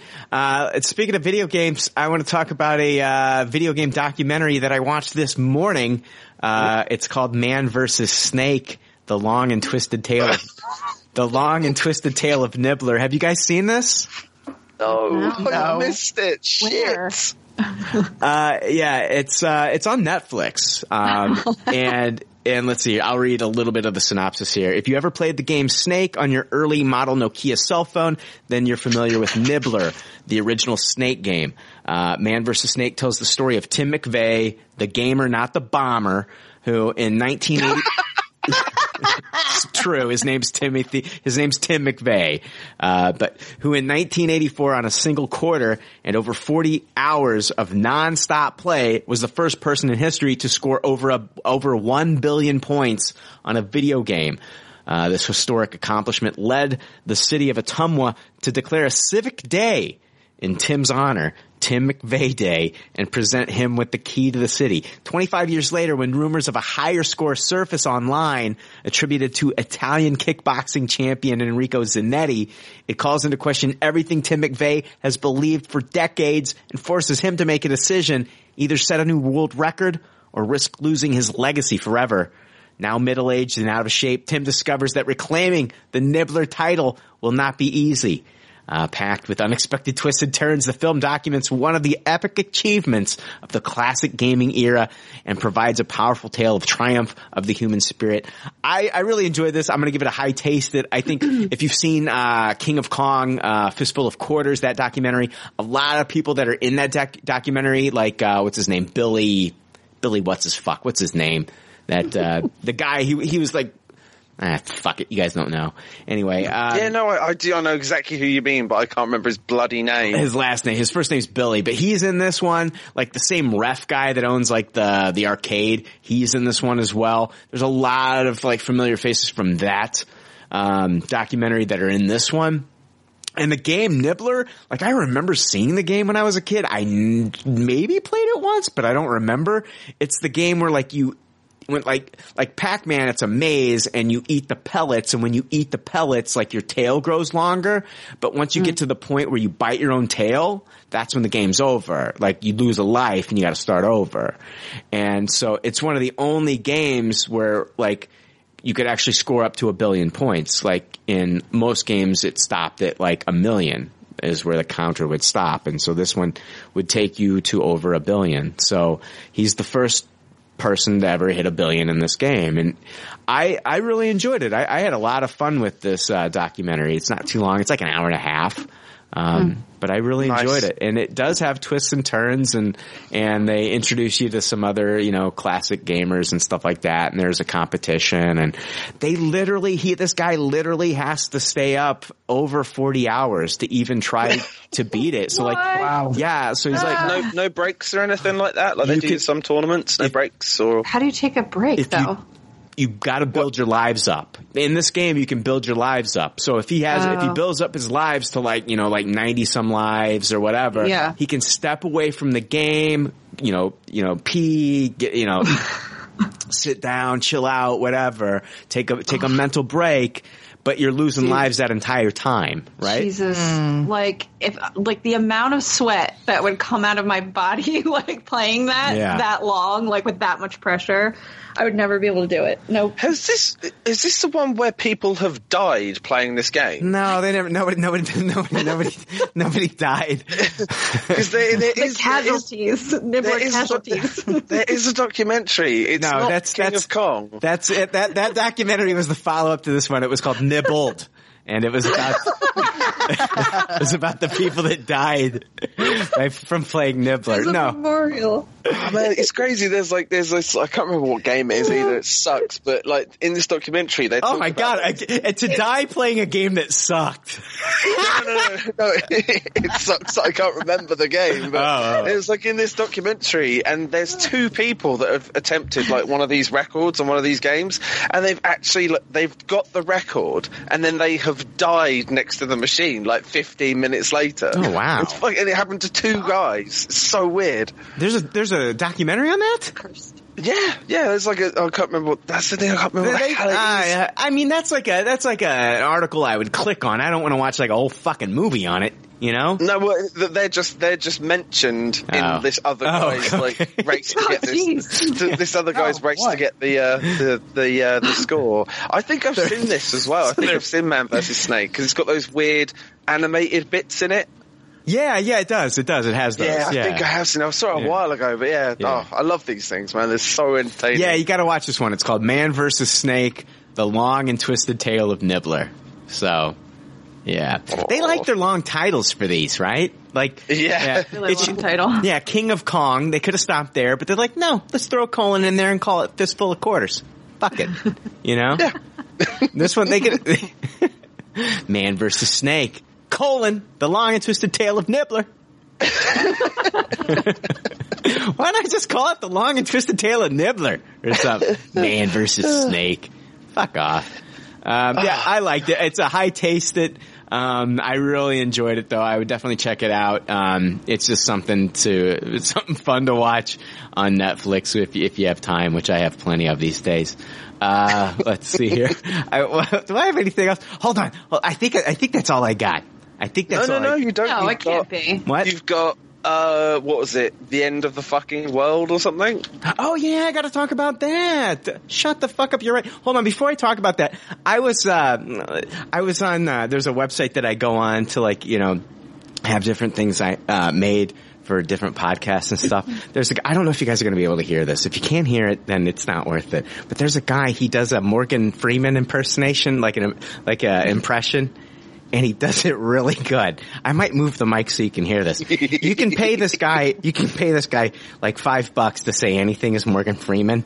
Um, so, some of the shit that people pay him to say is Morgan Freeman. Hold on, I'm gonna move the mic so you guys can hear this. Hold on. You guys can still hear me, right? Yeah, just All right, Yep. all right. Here, I think. Hold on, I got it here. So you can pay this guy five bucks to say anything as Morgan Freeman. You got to listen. Oh, Somebody asked him to do like these rap lyrics. It's fuck. Oh, Hold Oh, on, no. one. Here we go.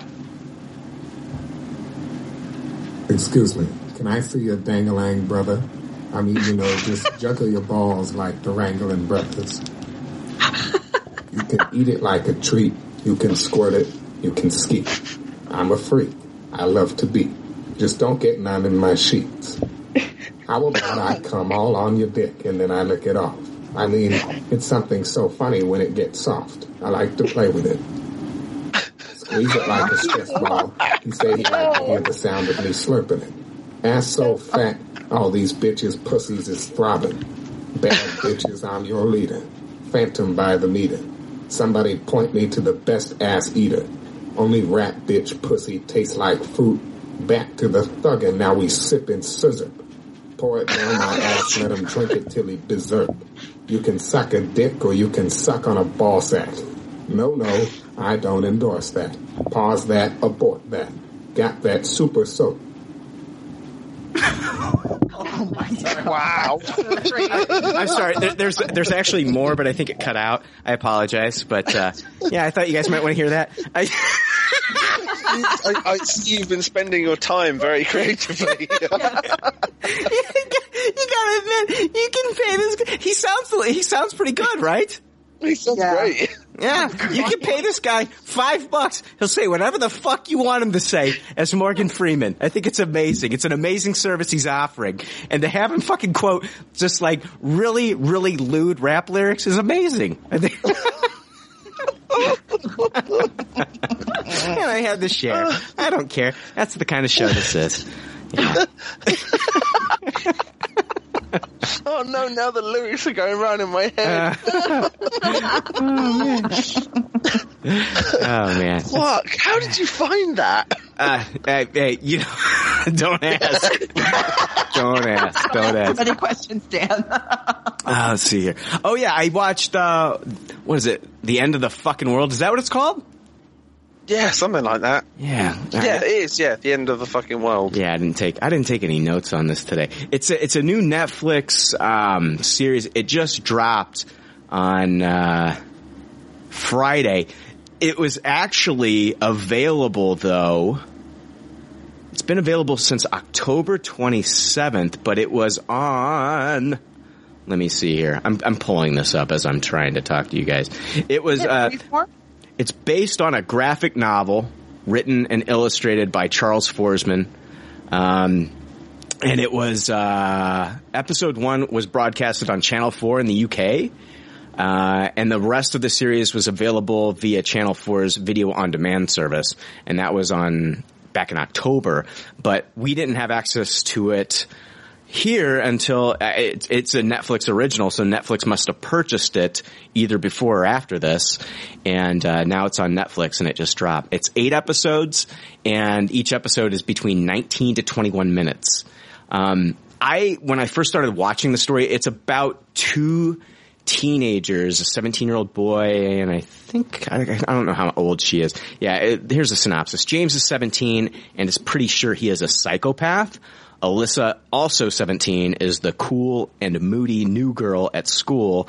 The pair make a connection and she persuades him to embark on a road trip in search of her real father. Um, there's a lot more to this. I actually turned it off when I first started watching it because when they talk about James being a psychopath, um, he's he he he's like he's he dreams about killing a human being. He wants to kill. He wants to be like a serial killer and kill people. He hates people and everything. He's very disconnected from feelings and people. And he actually they show him like killing like they don't show him, but they they they he kills animals. He starts off with animals, Yeah. and mm. they kills he kills his neighbour's cat, doesn't he? Have you seen this, Dan? I watched the first episode today because Yeah. you said that you were watching the whole thing. I had to stop after that. When I when I originally started this, I had to stop after that and just kind of like take a step back. Um, when when they w- because it, it was almost like when they showed that he was killing animals, um, this young kid, they they they almost had like this Wes Anderson moment where he's like laying out the dead animals like in front of you. Yeah. And I was like, okay, I'm going to step away from this one. But then like as you know, and I stepped away for a couple hours, watched some other things, um, and then I was like, you know what, I'm going to jump back into that show. I'm not going to be one of those people that just because it offended me a little bit that I'm not that I'm going to let that I'm to let that affect how I view the entire show. Because that's just this character. I don't have to, I don't think that the show is going to be supportive of this character acting this way. So let's mm-hmm. see, let's see if it gets, even though like, within me, I'm thinking, I'm offended by this. I'm offended. And I, and I was, I was, I was like, oh my gosh, I can't believe they're showing me this. Cause I love animals, you know? And, um, can't believe they're showing me this. I'm, I'm just like, but you know what? I mean, just because something offends you a little bit doesn't mean that there aren't people out there like that. And it doesn't mean that the show's gonna fucking like raise this guy up on a pedestal and say, yeah, now you should go out there and kill animals too. You know, it's, no. So I'm just like, Brian, just fucking chill the fuck out. Don't be such a bitch and just watch the show and see if it gets better. And I'm glad I did. I love this show. Oh my god, I love it. It is fucking great. It is a Tupperware. Um, it does take a few episodes for it to really get started into like what it does become, this road trip. It's kind of like a twisted Bonnie and Clyde type road trip between these two teenagers, um, who start to, to connect and things like that. I, and, and of course she's on her search for her real father. I love it and I hope we get a season two. It is fantastic. I, oh my god, it's so good because you're dealing with characters that you really don't deal with in like other mediums like coming together and they, and they get put into situations where you're just like, oh my god, I can't believe they're in this situation. You say that to yourself. Um, cause this, I, I want to spoil it a little bit, but like James is always thinking about kill within like the first three four episodes he's having these fantasies about killing her. And little flashes of like him holding a knife and slitting her throat and blood everywhere. He's dreaming about killing her. And she's just wanting to kind of talk to him because he seems different than anybody else at school. And she is kind of like i think she's drawn to kind of like you know darker people that are just into like that, that just aren't the normal. And Well, um, she has that. She has that moment in the first episode where her friend that sat opposite her texts Yeah. her a message, and she like smashes. She's like, are, Yeah. you, "Are you kidding me?" And she's like, "What?" And she goes, "I'm right here." And then her friend goes, "But it's free." So she just stands up. She smashes her phone on the floor, Yeah. and then she goes and talks to James. Yeah, it's it's yeah, it's it's I don't know, man. It's fantastic. It's so good. Like her attitude, she just hates everything, and she's she's kind of like just like a moody girl, but and, and but he's got his own thing going on. He's just not like your regular moody kid. He's got his own problems and his own uh, dark fantasies and things like that. And he gets put into a situation later where he's actually confronted with like what he's been fantasizing about. And, and I was just like that moment there, I was just kind of like hooked on the show. Like I was blown away by this show. I, I love it. it. It has an indie feel. It has like an indie film feel to it. Um, the, the episodes are really easy to watch. They're only 20 minutes a piece and there's eight episodes. So I burned through the whole season this morning and I, I thought it was great. I, one of the other things that I really like about this show when things are happening is as characters are talking, sometimes as they're talking, they also provide you with their internal dialogue. So like, Yeah, there's like narration, isn't there? Yes, I love it because like there'll be a part where um a character's talking out loud like, "Oh my god, I can't believe you're freaking out." And inside that character's head they're saying, "Oh my god, I'm freaking out. I'm freaking out. I'm freaking out." But like they look calm on the outside. And I I love that. It it makes you feel like you're connecting a little bit more with the characters and figuring out like who they are because you get that internal, you know, dialogue which I think kind of like maybe translates from like the original graphic novel. Like maybe you get that in the graphic novel and they're kind of bringing it to you here. I, I, I love it. I get through the first three, four episodes and I know it, it's a tough watch on that first one, watching with, with the animals. If you are an animal lover, you just got it's just that one scene. Um, you just got to get through it. You just got to be because I'm I'm that way. I I turned I've turned off things in the past and never watched them again because of the way they treat animals. And it, I I'm trying to I'm tr- I'm trying to fast forward through things too. When when I see stuff like that, I just fast forward through it. I I had to fa- Daniel know what I'm talking about with The Walking Dead this season. There was a scene I had to fast forward through this Yeah. season. So, you know, and and but I'm not gonna. I'm I'm gonna I'm just gonna try to get through through those things, and I'm glad that I did here. I'm glad that I did because I think that there's some great payoff in this series. I, I had a lot of fun with it. Uh, season two has not been announced yet but uh, hopefully it will get announced. What do you think of the first episode, Dan? Was it enough for you to to kind of like want to continue to watch?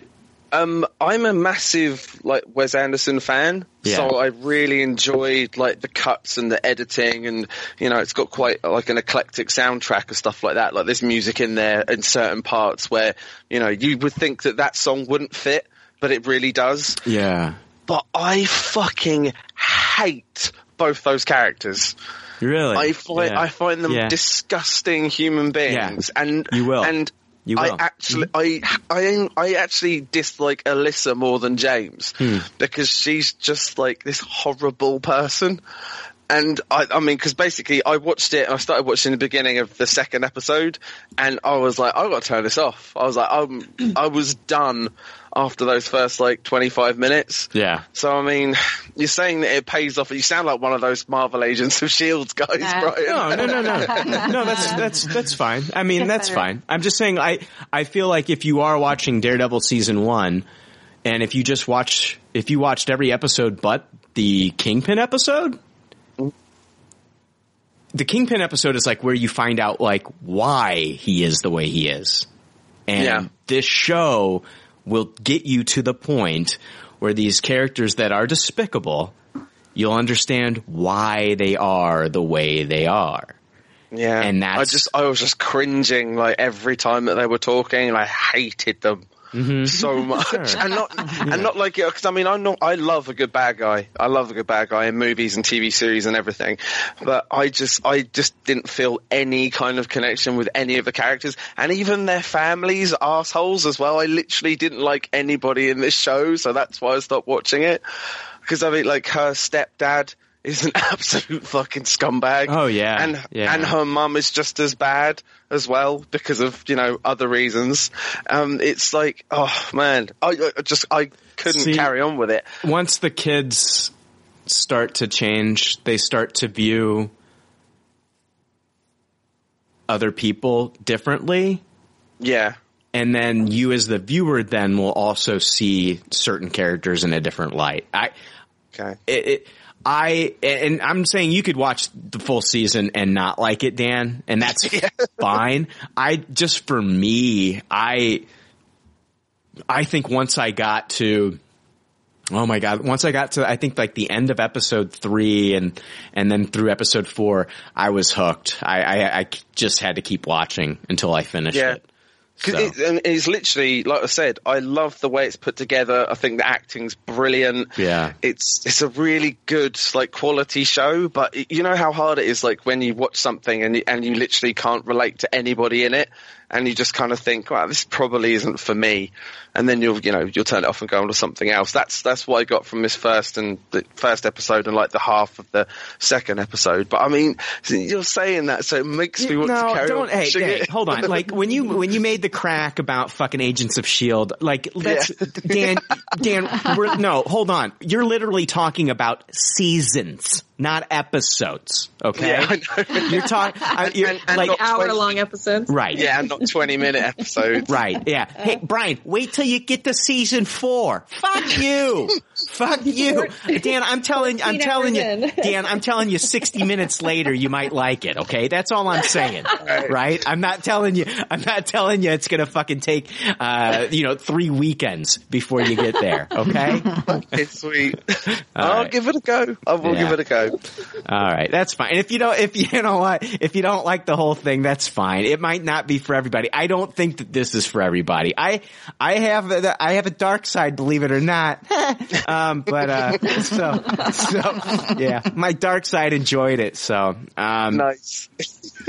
uh, uh, last thing I want to talk about, and then I'm just going to throw it into you guys' hands and let you guys just go nuts if you have any good pop, bad pop left, is I've been watching a show, um, I think it's like, it's, it's executive produced, I think by Danny McBride. Let me look this up. I, I mean, my, I, you gotta understand guys, I have not done a lot of notes on this episode as far as some of the stuff that I've been watching. Uh, it's an animated show. It's on TBS. It's called Tarantula and yeah, uh, Tarantula is an animated half hour comedy. Blah, blah, blah. Yeah, it's an animated half hour comedy written by Carson Mell from Silicon Valley, Eastbound and Down, and executive produced by Danny McBride and Rough House Pictures. It's set at the Tierra Chula Resident Hotel, aka the Tarantula. It centers on Echo Johnson, whose poetic ramblings tell tales of misadventures. This show, I, God, I'm Tupperware and everything, but I love it. I think it's great. It's 10 episodes. I saw one of the episodes on TBS and then, um, it, cause that's where it's airing is on TBS, but they said the whole season is available on TBS.com. So I downloaded the TBS app onto my phone, uh, onto my iPad and I've, uh, I've got one episode left to watch. I've watched all night. I've watched the first nine episodes and I love it. it it's kind of filling in like, I'm a big King of the Hill fan. And if you're like, if you love King of the Hill, if you, if you love King of the Hill, if you love, um, um, Cheech and Chong, if you love, uh, oh my god, uh, Weird. The Big Lebowski. If you love The Big Lebowski, King of the Hill, and, and, uh, and, and Cheech and Chong, you will love Tarantula. It is, I don't know how else to explain this, but I love the character of Echo. This is, this is, this is so much fun. And there's, it's just a cartoon, just where weird shit happens. And each story is, uh, just Echo telling a story. I think it's kind of cool that his name is Echo and that's what he does the entire episode is echo a story, um, to somebody else about him and his friends and like, um, what they, what adventures they get into. I, oh my god, you gotta watch it. It's called Tarantula. Um, you can watch the entire thing on the TBS app. I think it's fucking fantastic. And oh, and then the last thing I want to talk about is uh, 60 Days In is back on A and E. It's like probably like one of my favorite reality shows. It's where like real people go into prison And Oh, uh, not that shit again! Jesus Christ! fuck you, fuck you. It's fucking great, man. Oh my god, it's so good. It I is so. first This, heard about this when I was talking to you and Jake about it, Yeah. and I was. You can listen back to the episode, man. I am just floored Yeah. by just by the you know just how the show is. Like It's I just went- nuts. I was like, so uh, you you they put real people, Yes. and you. Were like, yeah, and I'm like, in prison. Yeah. He said, yeah. dude, this season it's called 60 Days In, and the guy from last season they asked him if he wanted to spend another 60 days, and he's doing it. And they've got a father and son combo in this season. Oh, oh my god. and and they're Mormon. yeah, It- this show this show is unreal. I love it. so it's on A and E. Only one episode aired. Uh, the first episode aired on. Uh, on uh, New Year's Day, and it was like a two-hour episode. And I was like, "Fuck yeah!" So uh, it's yeah, I love it. Sixty days in, love it. Anyway, I remember saying like, uh, what was it you? Uh, apparently, they were trying to. The the premise at the beginning was to put them in to try and like, Yeah. find out like where the drugs were coming Right, and stuff. right. And the, that was the first season, and in the second season, like the trail said, the drugs are more rampant. like, and it was the same prison. Fucking funny. And I think I'm gonna, I'll, end, I'll end my bit about this by saying the same thing as I did before. What the fuck is happening with your country? Oh God! Oh God! Don't, ask that. No, So no. we that's that's that's a whole other podcast, my man. Yeah. Fucking Oy. put normal in prison. That's uh, uh. amazing. Uh, all right, shit. I think that is all I have for Good Pop Bad Pop. Did you guys have anything that you wanted to finish on, Rebecca? Uh, I could talk real quick about the movie I Tonya. Has anybody seen it? No, I want to, and uh, I'm definitely going to. Awesome. Sounds Um, amazing. yeah, I Tonya. If you guys remember, of course, the whole Nancy Kerrigan, Tonya Harding thing that happened here with the ice skating and blah blah blah. Um, this has uh, Margot Robbie, Sebastian Stan, Allison Janney. Um, I'm just gonna right out say that this movie is a Tupperware, 100. percent You want to talk about a dark comedy? Something that is completely self-aware, fourth wall breaking. It's meta. It's a mockumentary.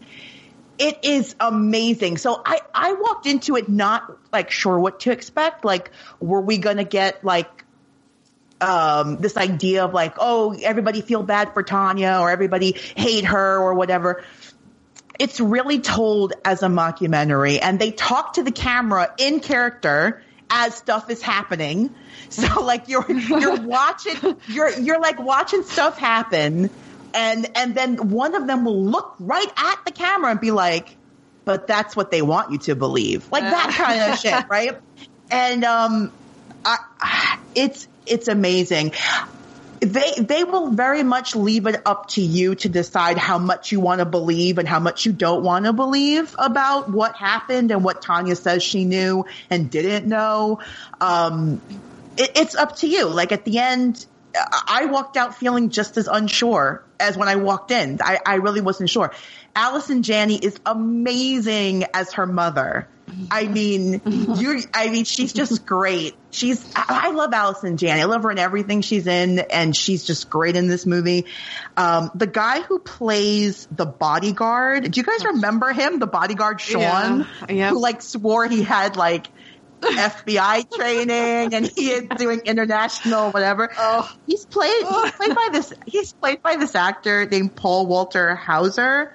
He is like he's brilliant in this role. Like, if you remember like all the footage of of like the interviews that this guy did, um, he's perfect. He is perfect. And I mean, Se- Sebastian Stan. I mean, he's playing Jeff Gillooly. I mean, and, and it's not it's not pretty what they show. I mean, they show him beating Tonya up, um, and they show the abuse that Tonya says that she suffered from from little at the hands of her mother. Um, and they take you all the way through the incident. I will say that they do a good job of presenting her as a as a sympathetic character, um, especially like, I mean, it's not spoiling anything because, I mean, it all happened. You can look it up. But I mean, like when she lost her, uh, like she had to give up ice skating. Like she could, she was banned completely from, from, from competition. Um, and in the courtroom scene, it's very emotional. I mean, she breaks down because it's literally the only thing she knows how to do. She never graduated high school. She's not educated. All she can do is skate.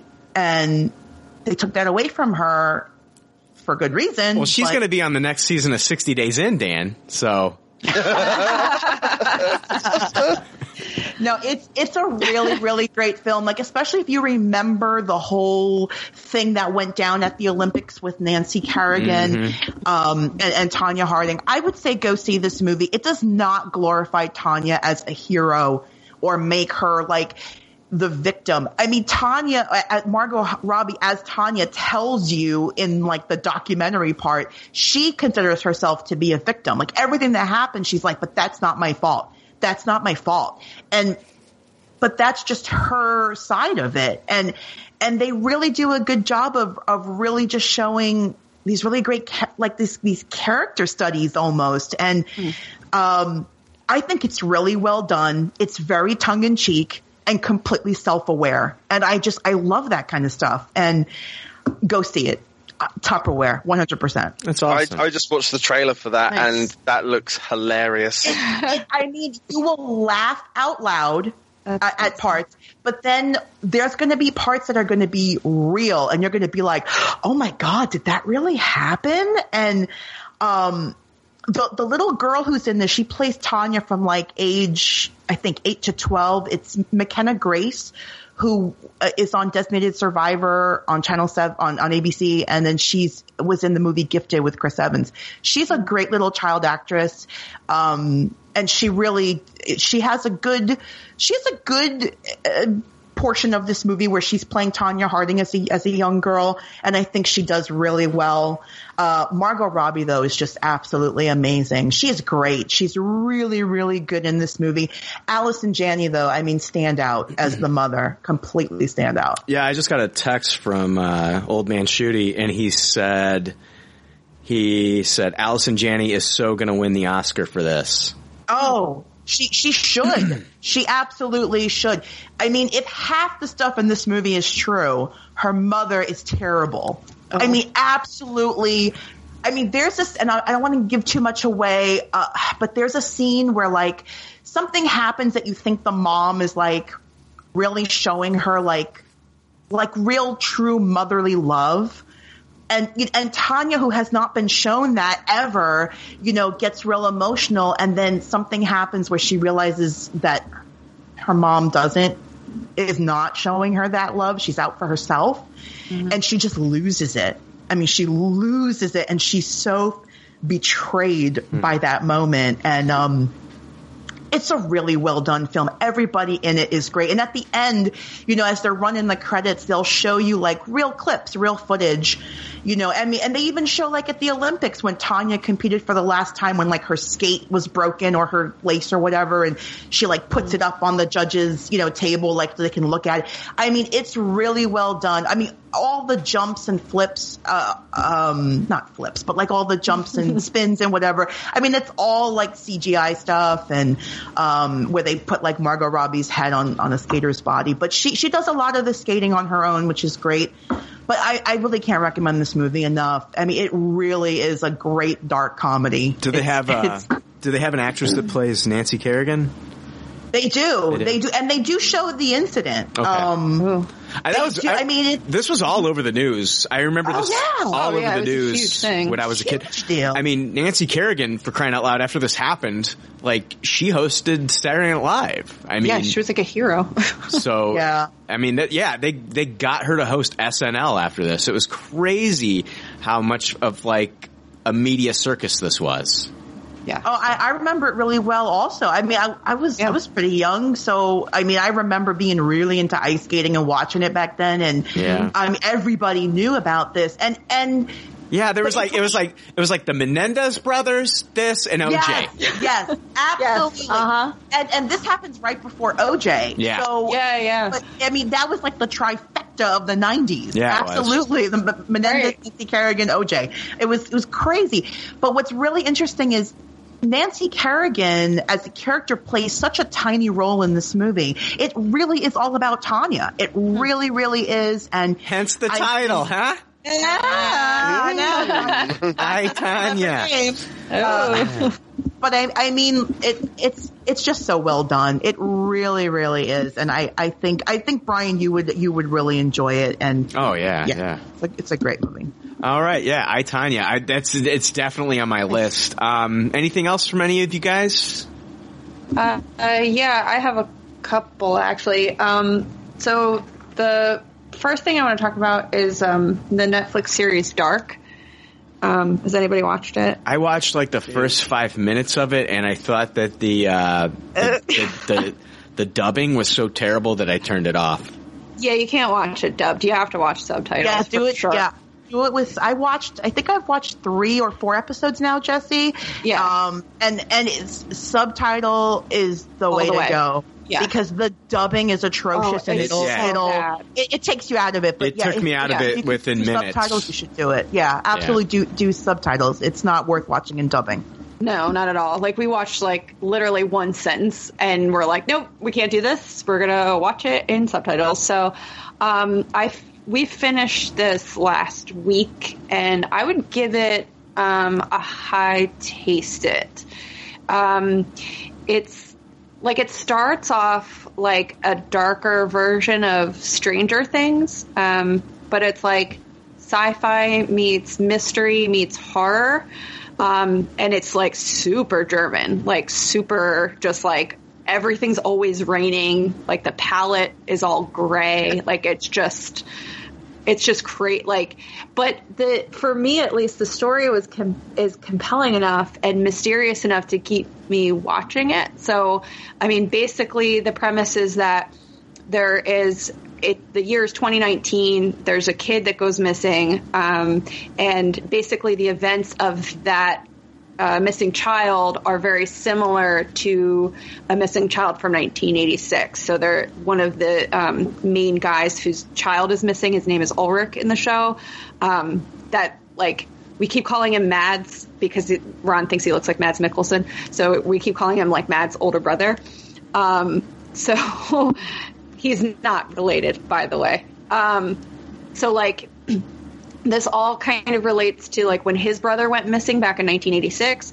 There's also another time period, um, 1953, that's also involved. So basically, the story like kind of goes back and forth um, between those three time periods um, with all of these different characters of this small town trying to figure out the mystery of the missing boy, and then in each um, time period, like the events that are happening. So it's it's kind of confusing, um, but because you're kind of like because I like I was watching it in subtitles, I think you kind of get the story. I don't know a little bit better because you're actually reading it and you're not you're not just listening to it. If that makes sense, I don't know. Um, but uh, yeah. So, um, I'm sorry. Am I still there? Yeah, you're Yeah, still okay, no. All right. So nobody was saying anything, so I'm like, uh, I, got a little bit nervous for a second. Yeah, I haven't seen it, so I'm just I'm just trying to figure out if this is something. I'm trying to listen to you to figure out if this is something that I want to jump back onto. Well, I mean, you have the you have the time, so you might as well. But like, Eh, jokes. Oh, I, just, I have to add that little like nervous laugh after, like, ha ha ha. ha. Um, so, but like, yeah, like it's it for me. It was like it's super compelling to figure out this mystery because it really is the amount of times that it jumps back and forth um, is pretty crazy, but also. I'm- have to say they did a really, really good job with the casting in this show because when you jump back and forth between the time periods, you're seeing people from 2019 and how Mm. young they are um, in 1986, and then vice versa, like older people from 1986 and how much younger they are from 1953. and they look like, they look like their counterparts. yeah, like crazy. Wow. Like they look like the casting is so good. And so like when you're starting to figure out some of the mysteries, you're like, holy shit, like what the fuck? And like every episode, there's almost like always like a what the fuck moment. Like what the hell is happening? Like what am I watching? Like what is going on? Um, like because like you s- like you see characters like so they have the missing child and then there's also like this whole thing where like you see a child with like their eyes are like burnt out. And that's not giving away anything. It's just I, that might have been in the trailer, but like their eyes look like they're burned out. So you're trying to figure out that mystery as lo- as well as the mystery of the child that's missing, and also why are all of these events connected, and why is it this particular town? So it's a really interesting kind of show. Is it a one and- season and done kind of deal? no, no, they actually renewed season two. So, um, which is great because the way that it ends, you're like, oh, for fuck's sake. Like, just like, like you're, like everything that you kind of knew and figured out, the last episode just turns it and you're like, what the fuck? And so, like, if they hadn't renewed it for a second season, like, I, I don't know. I would have just been like, that sucks because now I need to know Yeah. like why this next thing has happened. Nice. So, um, I mean, it's not like some people. I've seen it described as like Stranger Things, but don't don't go into it like that because it's way it's it's a serious dramatic show. There's no there's like I don't I think maybe one time somebody smiles like maybe like like that's it's just I mean it's so German in that way where it's just like every scene it's raining and you're just like how can this be raining like constantly in this place like it's so crazy Hmm. like how how much uh rain there is in this now, place now, now, like, now we're talking about the weather. Like this is like every horrible conversation I've ever had on it. This is this is. this, and you're gonna be like, "Holy shit, he was right! There is a fucking lot of rain. Like, how are they dealing No, with this?" you've, you've taken this into bad date territory. Like, you know, like, how about that weather? You're absolutely right. But in my defense, Ron had just walked in, and so I got a little distracted. But It's fine. It's I'm just fucking with you. Hey, speaking of Stranger Things, guess who shows up in Molly's game? Steve. Steve from Stranger Things. Yeah. Oh. Yeah, he. I forgot about him being in that movie. All right. Um. Oh yeah, and he's still rocking the same hair. No, like the hair, there's nothing different. nothing different about the hair. It's all the same. All right. What's the other thing that you wanted to talk about? um, so the other thing is uh, Dave Chappelle's new comedy special. Yes, I watched it. Uh, I watched it this morning. Hooray! Um, uh, t- first of all, total Tupperware, like top to bottom. Like he's the, he's just I can't even. He's so brilliant. Like I, he's just hilarious, and it's a two parter. So it's like it they, it's really weird because like they have it. Um? Uh, hold on, I'm trying to pull up the title of it. If you know it, just say it. Um, okay, so the Bird Revelation is the second one, and Uh, this oh, the title is Equanimity in the Bird Revelation. So they, so when you're watching it on episode or on uh, Netflix, it like lists it as episodes, which is Mhm. interesting because they're both like two separate specials. Um, but yeah, the first one is basically just like any like uh, stand-up special that you watch like normally, like with a you know in a theater or whatever. Um, the second one looks to me, and I don't know this for certain because I didn't do any research on it, but looks to me like he just kind of was like, "Hey, here I am. I'm just gonna like talk," and that That's, exactly that. That's exactly what it was, Jesse. I read that he basically he basically showed up at a comedy club, or or or they the audience didn't know that they were going to be on the Netflix special, and it was like surprise, it's a Netflix special. It's like fifty people in the audience. yeah, Crazy. That's what I thought because like like I listened to uh, Joe Rogan, and so like he always talks about like the different like comedy clubs and stuff, and like so I've heard him mention the Belly Room, and I've also heard him mention that Chappelle does that. He just shows up, places and is like, "Hey, guess what? Like, I'm going to talk." So, which is awesome for the audience, but also really sucks for whoever is on because, like, imagine like you're like they're like, "Oh, Dave Chappelle's on, so he's going to just gonna, like pop up and like do like 20 minutes," and you're like, "Okay, cool," and then you're like, "Shit, I've got to follow Dave Chappelle." yeah, how do Yeah. I follow that? Yeah. because like in in the bird revelation which like i loved better than the and equanimity. I liked both of them. I thought they were both tupperwares but if i'm gonna like rank one over the other the second one for sh- sure. But that's just my my preference. Like i like to watch comedians um work out. So like it kind of it like excites me when i'm like seeing like a bit that's like taking like that they're trying to form or Yeah. that they're like yeah like i've got this idea. I'm trying to get it out. And like you can you could tell that that's what it was because I mean he's like sit like he's like thinking of things. He's starting to he's like laughing before he's even saying it. And then he's like he's like hitting the stool with the mic. Like Yeah. he can't like he- he's like I got to get this out but it's funny so I got to process it first and now I can get it out. So um, and in that one, he starts to talk about like what happened to him, like with the Chappelle show and everything.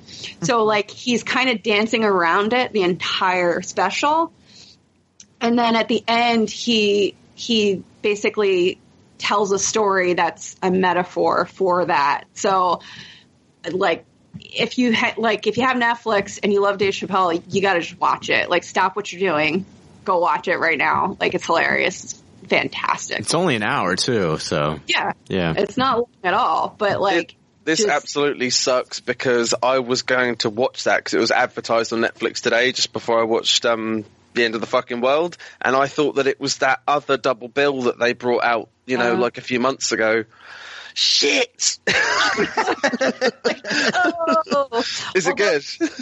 yeah, I mean, like the the crazy thing is that he's already getting shit for the trans stuff that he talks. So, like in the first one, he talks about like um, he talks he has jokes that are like around the transgender community. Yeah. So, like he's already seeing la- like um, some lash from that, like the, from that community, which is kind of like, ugh, like come on, like he's a comedian. Yeah. Like, yeah. I j- like. I'm, I'm with you, me- Jesse. I'm with you. I'm I'm 100% with you. That's they. I think there's humor in everything, and and I think like I think you can laugh and make jokes about everything if you if if, if that's what you're paid to do, if that's your job. So you know, I mean, I think we I think we all need to kind of sometimes laugh at ourselves too. I think it's healthy. Um, I think people need to separate the jokes from like sometimes they need to separate that stuff. So Sure. But but but you know, Dave Dave even says it in in the special. He Yeah. everything's funny until it happens to you, and he's not. I mean, he's he's right. You can laugh at right. you can laugh at you can laugh at anything. Sometimes we become sensitive if it happens to us. We say, "Well, it's not funny," but you thought it was funny yesterday when when it didn't happen to you. Right. So, and, and he even says it in the special too, Jesse, about how, um, you know, he's like, I have nothing against the trans community. I was telling a funny story. Basically, I'm making a joke here. Um, I, I don't care what people do. Like, if, if you feel like you want to be this person over that person, more power to you. God bless you. Go do it.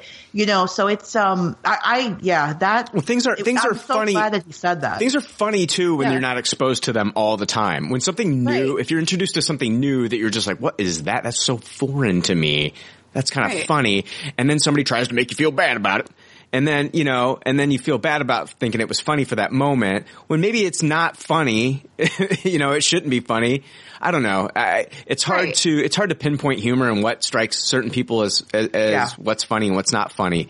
Um, So did did this bit did this whole bit come from him talking about transgender people? Did this come from when in the last double bill that he did, he spoke about Yes. how he was going to help a transgender person Yes. up, and he Yeah. said Yep. and that's what Yeah. it's from. Because me and Beck spoke about that on Lola, like you know, Mm-hmm. months ago. So it comes from that shit. Yeah. Oh, Yeah. Why did I fucking watch Well, this? the Jesus. thing- I- Dan, Dan, Dan, it's it- not the end of the fucking world. uh, Hey. Yeah, it all comes back around. Ah.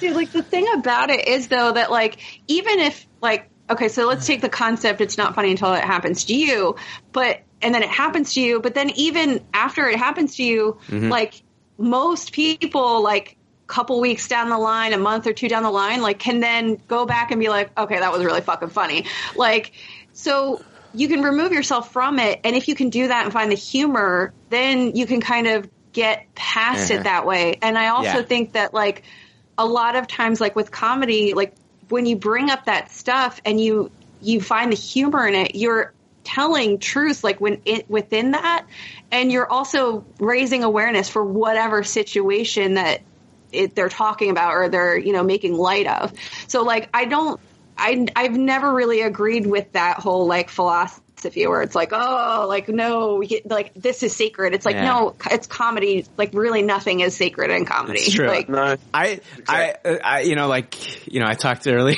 at the beginning of the episode about my, my, uh, suicide attempt. Um, I, uh, I literally, like, literally, like, moments after I attempted suicide, um, I was around some people and I turned it into a joke.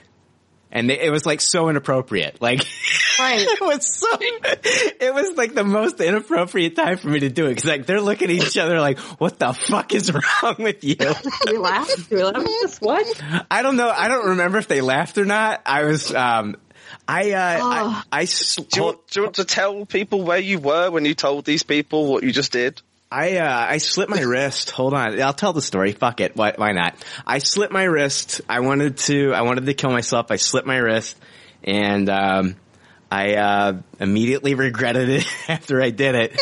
Um, I'd been, you know, I'd been drinking and, um, somebody said something that reminded me of something that I had heard from my childhood that, and it just triggered something within me, something from my past, and I just, it just, it triggered something. So I was like, I, I ran for the razor and, you know, yeah, cut my wrist, sliced my wrist open. And uh, as soon as I did it, I was like, what the fuck? And I didn't do that pussy, you know, that fucking pussy uh, horizontal shit. I went vertical, motherfucker. Went vertical. Fucking oh. A, yeah. I got the scar to prove it. I'll show anybody if you want to see it. I don't give a fuck. Um, but yeah, uh, yeah. So like after that happened, like literally like moments after that happened, um, I'm like, you know, they're like on the phone, you know, at the hospital and stuff like that. I, I and, um, I, uh, I was like trying to calm everybody down, like tell everybody I'm fine. So I, I put a sock on my hand and started doing like a little sock puppet show. Oh my and, and a little bit of blood started trickling through the sock and I was like, oh, I seem to have cut myself shaving. Oh. this is moments after I, after I tried to commit suicide, people.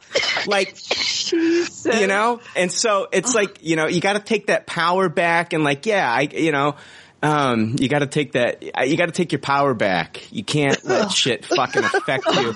Yeah, fucked up, right? I think Oh everybody was, I, like, I don't know, like everybody kind of looked at each other like, should we laugh? That's kind of fucking funny, but I don't know.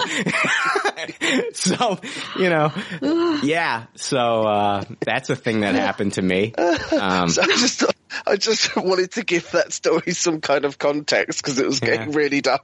oh no, that's fine. That's fine.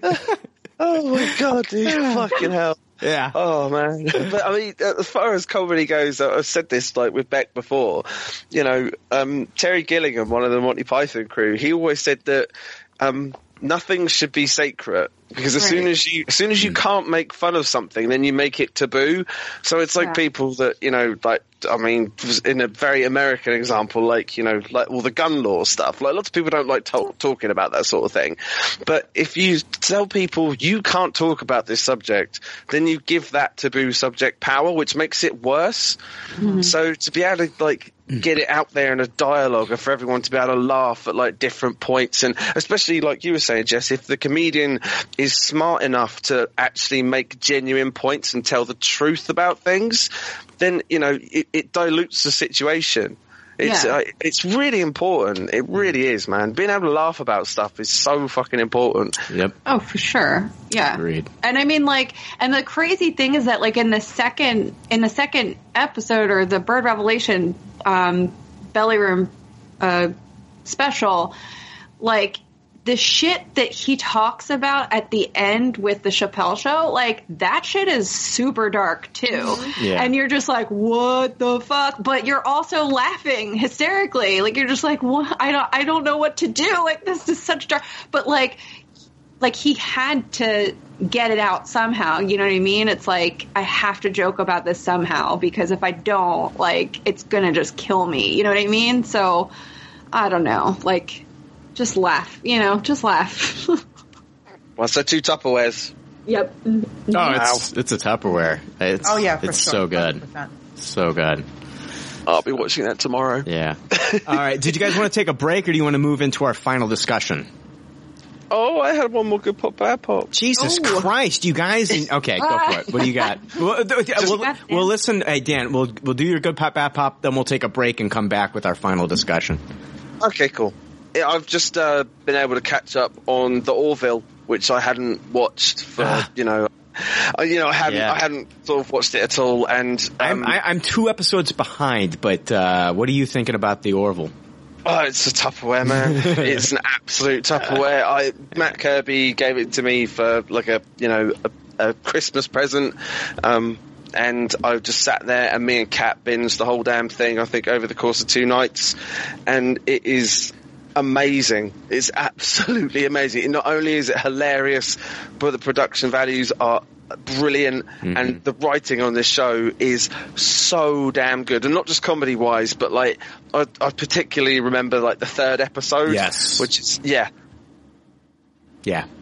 Did you? Uh, it's uh, I think it was Joe Vitale said on the page that that episode is like up there with like the, some of the greatest Star Trek episodes. That's Oh, how yeah. fucking poignant and important and Wow. you know human that the uh, the the writing in this show is. It is Yeah. absolutely fucking incredible, and the fact that the guy that made Family Guy came up with this. Did he just- write it? Yeah, he wrote it. Yeah, Okay, because that's what I was going to ask you because I haven't watched it yet, but I've heard like I've heard all like on just on the leftover army page like how many people are like yeah this is awesome and I just haven't gotten around to it but like that Yeah. that's really surprising to me. Yeah, I know. And he basically brings in like co-writers for a lot of the different episodes and stuff, but he is a Oh, nice. writer on every single episode. I, And I, I tasted the first episode. I, I actually did a uh, one of our bumpers on the bumper series. Yeah. I, I watched the first episode and I tasted it and I said it's something that I'll that I thought that would probably get canceled, but it was it was enjoyable enough for me. And then um, upon you know watching further episodes and by the time I got to episode three, like yourself, I was sold. And uh, it's it's it's a Tupperware now, and it's been renewed for a second season. So this show is just it's it's surprising on so many levels, man. It's It so is, and like the, some of the sci-fi writing in it is like shit we've never seen before. It is some of the ideas that they've come up with are absolutely brilliant. It, it's awesome, and one of the other things I really enjoy about it is that they get a different director for a lot of the episodes, and so we've we've had Jon Favreau and Jonathan Frakes direct Yeah, an yeah. episode each. Now, It's my it's question, nuts. my question to you, Dan, and and and uh, Jesse and Rebecca. Um, Rebecca, are you watching this at all? I haven't had time to go back to it. Um, I, I'm gonna go and watch the whole thing though because really I know should. everybody's raved about it. It's all on Hulu, so I definitely would check it out. yeah, I'm I'm gonna go back and re- and watch the whole thing. I just haven't had time.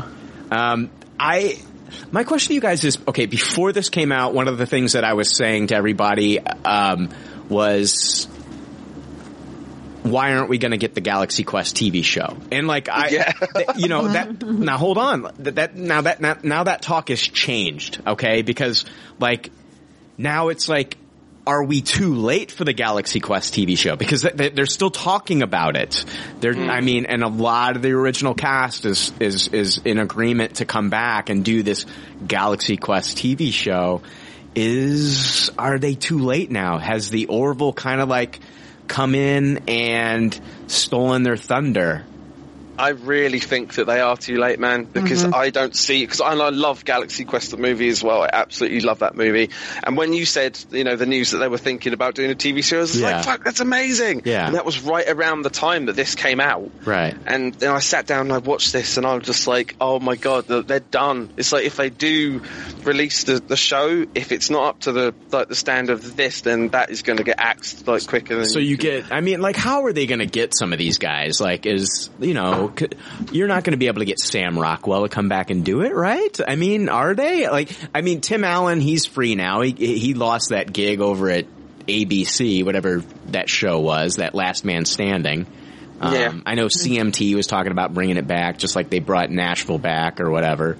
But um, Yeah. and I mean, it's going to be it's going to be a huge hole left as well because obviously, Right. you know, sadly, Alan Rickman passed away. Exactly, and and it's there, but they could bring on another actor to play that alien species. Yeah, of course. You know, like yeah. another But- actor. But, is but is he going to be like Alan Rickman? Is he going to be as good as him? I No, no, no, no, no. Nobody can. Nobody can do what Alan Rickman did. And so that's the thing. It's like you know, and Sigourney Weaver. I could see her doing that after she did Defender. She needs something to yeah. God because that was terrible. Um, but I, I just feel like, man, I, I feel like this Galaxy Quest kind of like that, that TV show just kind of like flopped around for so long and they did nothing with it. They didn't get anything going that they missed the boat on it, man. Like, unless you drop it on Netflix, like, and it's easily bingeable, like all like eight, nine, ten episodes, whatever. Like, I don't really, I don't care if we get a Galaxy, Galaxy Quest TV show now, which is sad because like, if you would have mm-hmm. asked me, like literally go back and listen to me and Jake talk about it, I'm like, oh my god, they should drop this Orville show, and why am I not getting my Galaxy Quest TV show? And now I'm just like, oh my god, Galaxy Quest, now Galaxy Quest missed the boat. Like that's, that's where we are, like six months later. It's crazy. It is, I, and I can't believe like that. All of the all of the cast in the Orville, they're they're so damn good. Yeah. and like they play the comedy perfectly, but like all the actual like heartfelt real moments in it. There's, there's Ah. one I think it's called. Oh shit! Into the Fold, which is um, Mark Jackson who plays Isaac the robot, and he has to look after Yes. like the Doctor's kids. I love that episode. That episode is um, it's Yeah, amazing. it's so good. It's so damn good. I, and thank God Adrianne can't rate that Palicki. Thank God Adrianne Palicki's in something good uh, other than Yay! other than Friday Night Lights. I mean, she was like the. I mean, she was the. She was going to play Wonder Woman on TV, and then that. that sh- oh my God, that pilot was terrible. Oh, it was so bad. Do you remember when you played like Yes. the dubbing over and over again? Yes, yes, I remember. I reviewed that episode on the show, and I played clips of it on the episode. It was terrible. That show was I terrible. Still, I still play people that dubbed track. I'll show them it on my phone. I'm like, look at this, it's awful. Uh, it was terrible. If you can find that pilot online, I found a site that was carrying it and I watched it. And, uh, I couldn't believe how bad it was. It was just terrible. And it, it's, oh god, it was all, and I love Adrianne Palicki. like, I love her. I loved her in Friday Night Lights. I loved her in John Wick. But like, she did the Wonder Woman thing. What, a, she was in another show that just got canceled. That was just terrible. But like, I was just like so thankful that she's involved in the Orville and it got renewed for a second season because I, I really like her. I want her to be in something good. So Yeah. Yeah. and I mean some some of the cameos in this as well are just they're just take, like just not aware of what's about to happen. Yeah. and then some huge name. Oh my God, yes. fucking a oh my god and like i i i love um uh i know if if some of our listeners listen to hollywood babylon you're familiar with ralph garman who's really good friends with Seth, Mac- Seth MacFarlane because you know, and Ralph does some voices for you know Family Guy, and Ralph is really good friends with Adam West because Ralph does an amazing Adam West impression. But uh, Ralph Garman is going to be on the next season of uh, the Orville, uh, according Oh, to really? yeah, according to Ralph, he said that him and Seth. Well, Ralph got fired from KROQ. Oh, uh-huh, his radio station. So like he's he's just basically doing Hollywood Babylon shows, and he started up his. I think he's doing his own podcast now called The Ralph Report, which he's going to interview like guys like you know that he's friends with in the business. Which I'm I'm looking forward to that. So that's cool. But That's cool because I've listened to the um, Inside You with Michael Rosenbaum. yeah, yeah. That's that's some really interesting stuff because he doesn't fucking hold back when he asks people questions. No, no. it's really good. It has to be like the right guest though for him to to actually make it an interesting show. But yeah, I love that podcast. That's really funny. Oh man, I'm so glad that you are digging the Orville as well. So It's amazing. Yeah. It's absolutely amazing. It's like, I mean, because I watched uh, Discovery, I watched the first two episodes of that, and I thought that was absolutely brilliant.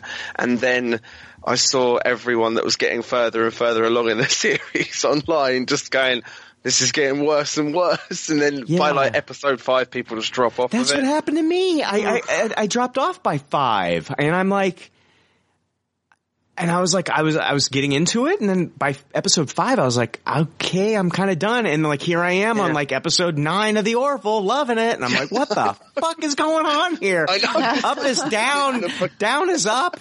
it's like being in a parallel universe. It It's so yeah.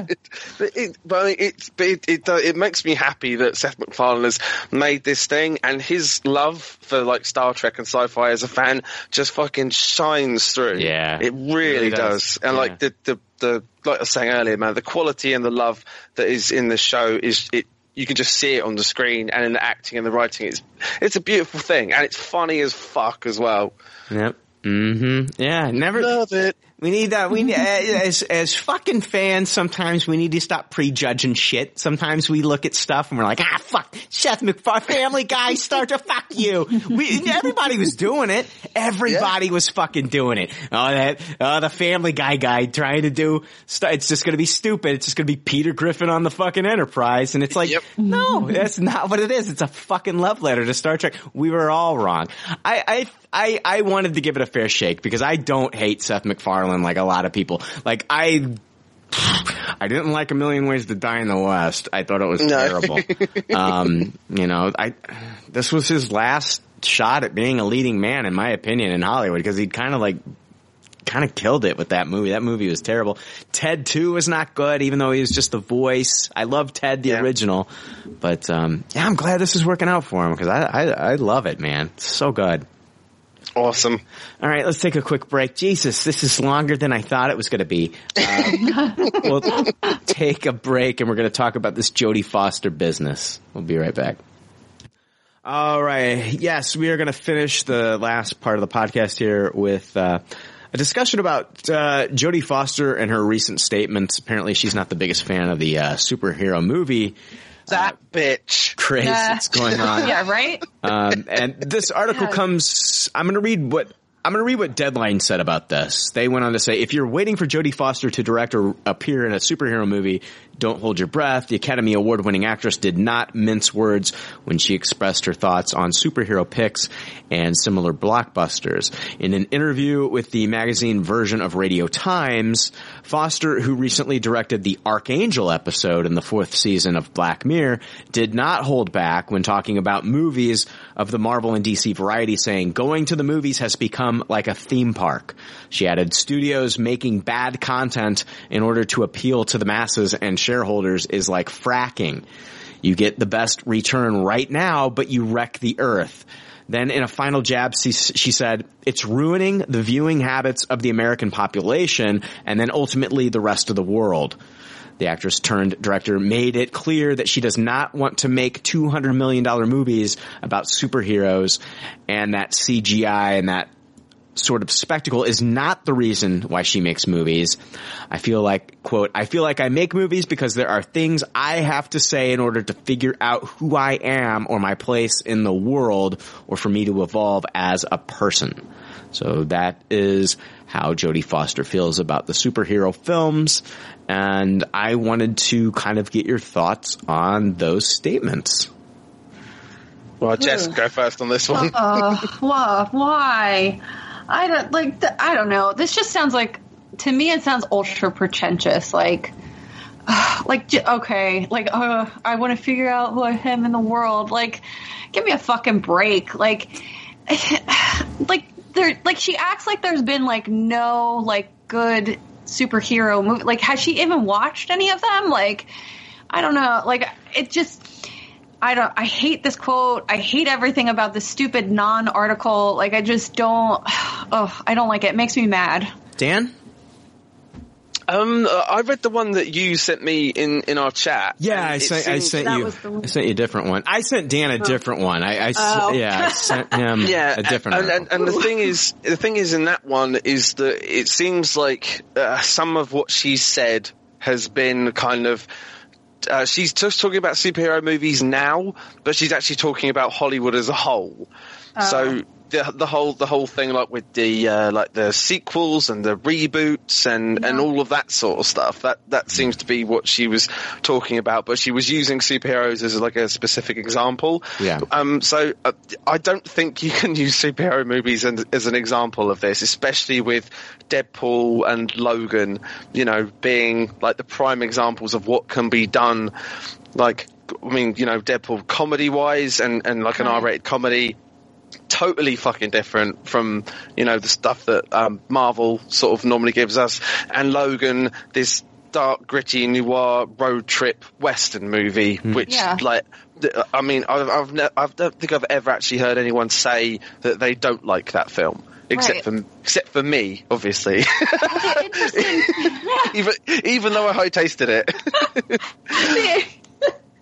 well, the interesting thing is that, like, how do you, like, okay, like if if you think that there's something wrong with that genre, let's say, and I actually did write and I did take notes. This is like the only thing I took notes on, but which I think is longer than the actual article. But like, I did like ask the question, like, was this quote taken out of context? So like, I did ask that question, Yeah. but like, if you like if you're talking about superhero movies like and you know that tons of people are watching them why not use that as a vehicle to get whatever fucking message you want to get out? Like change it rather than just like sit there and admonish it. You know what i mean? Like if you think something's wrong with it then take it and flip it. Like what but like dark knight like you're gonna sit there and say like that's not like a commentary you know what i mean like just Yeah. what Can I, Yeah, I know. can, can I kind of be devil's advocate here with all Yeah, of this? for it. I Um, guess.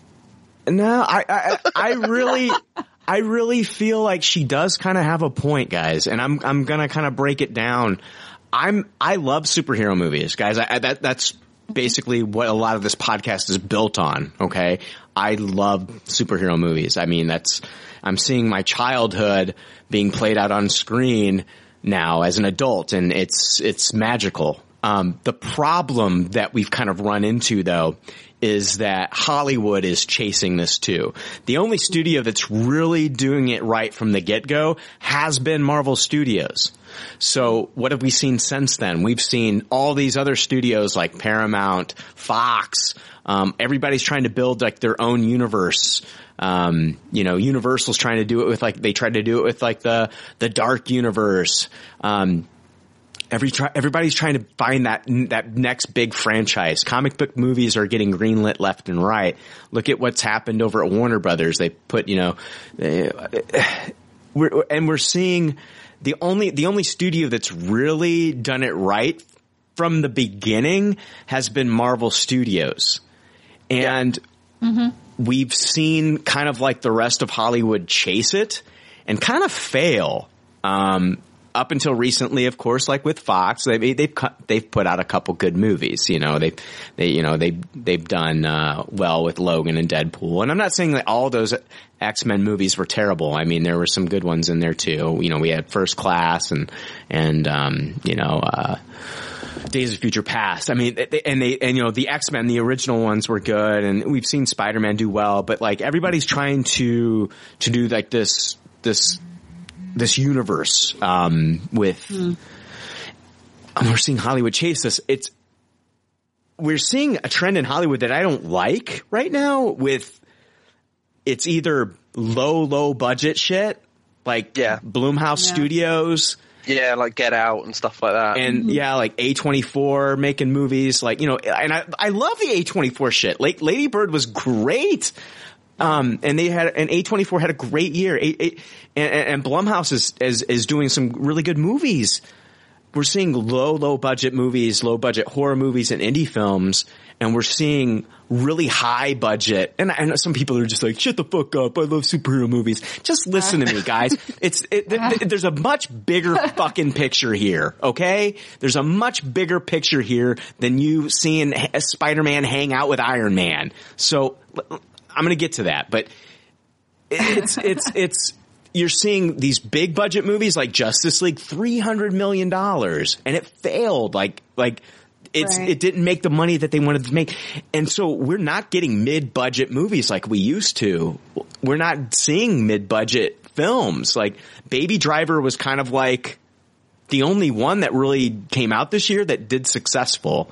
Studio studios studio it's hard for studios to bank on that. So you've got studios putting all their money into like big budget movies trying to keep up with um, you know Marvel Studios and what they're doing and then you've got other studios playing it safe, just coming out with low budget shit and then hoping to pull in a profit.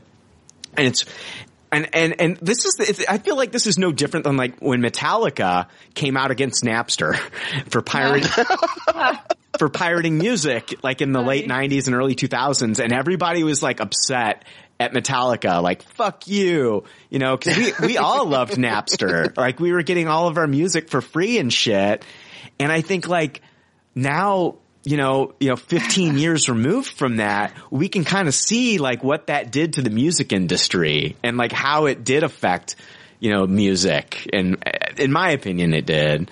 And so, and I, I don't want to blame the superhero movies. I, I'm not blaming superhero movies. I'm, I'm not blaming the films themselves. I'm not blaming the directors, the actors. I'm blaming studios here. I'm blaming studios for chasing after what Marvel's doing. They're, oh. and I think it's, it's, it's hurting the mid-budget films. I think it's hurting box office in general. This, this year, ticket sales were the lowest that they've been in 25 years. Yep.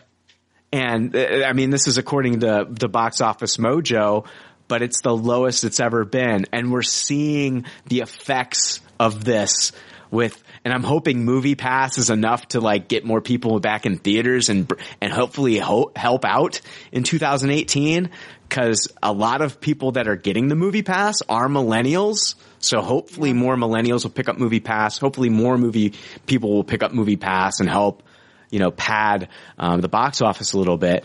But it's also like we're also seeing like, um, and I know I'm I'm going on and on and on and on here, but we're also seeing like the the movies are struggling right now. They're trying to studios are trying to figure out ways to to do things differently. Um, We're seeing them talk about maybe movies coming out on video demand sooner, video on demand sooner.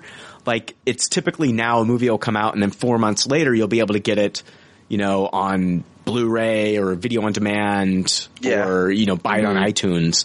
And I remember like the first movie to come out three months after that was like the Johnny Depp Willy Wonka movie. And like, that was kind of like, it was kind of like a big deal. Like it's out in three months. Like, whoa, you know? But now they're talking about like maybe even making movies available sooner. And I don't like that, guys. I think it's a sign of like movie theaters dying. Um, Yeah. and I don't like that. I don't like that. I don't.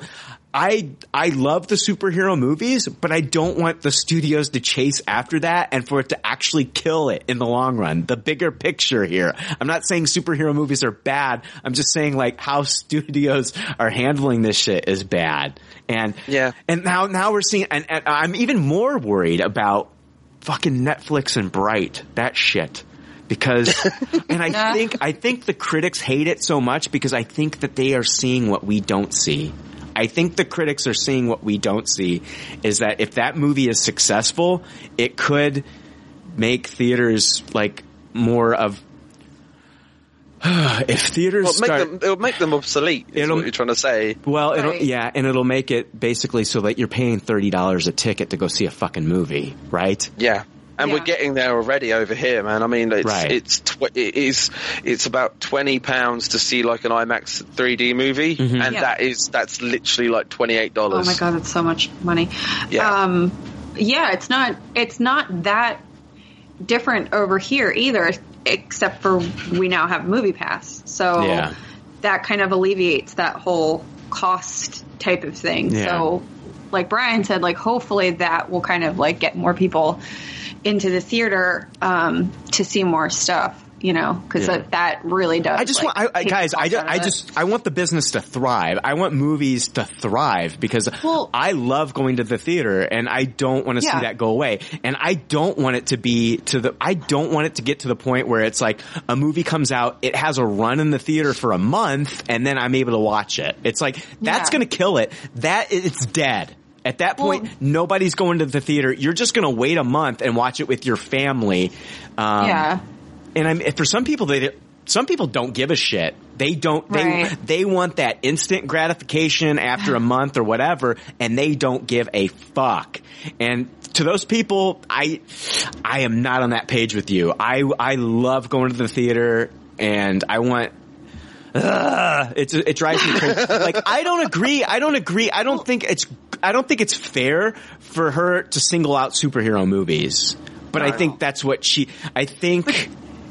I think she's seeing a bigger picture. She's talking about a bigger picture here than just superhero films. Yeah, Yeah. but do you think like the superhero films, like they're keying in on like, or well, not necessarily keying in, but trying to key in on like the state of affairs like in the world today. So like you see the trends and like stories that come out like throughout like the decades. It's like okay, like you know, fantasy's big when like shit's going down in the world. Yeah, yeah. And so the same thing with superheroes. It's like now we can actually make those movies. So that's the way to escape, except for the mistake that the studios make is that they don't attach good stories to them or to all of them, not because we all know that there are great superhero movies. It's just that for some reason she was just like, no, there are none, which is like dumb. Like that's just like a dumb thing to say. It's like, don't like at least be a little bit more specific with what you're Yeah, trying to yeah, say Yeah.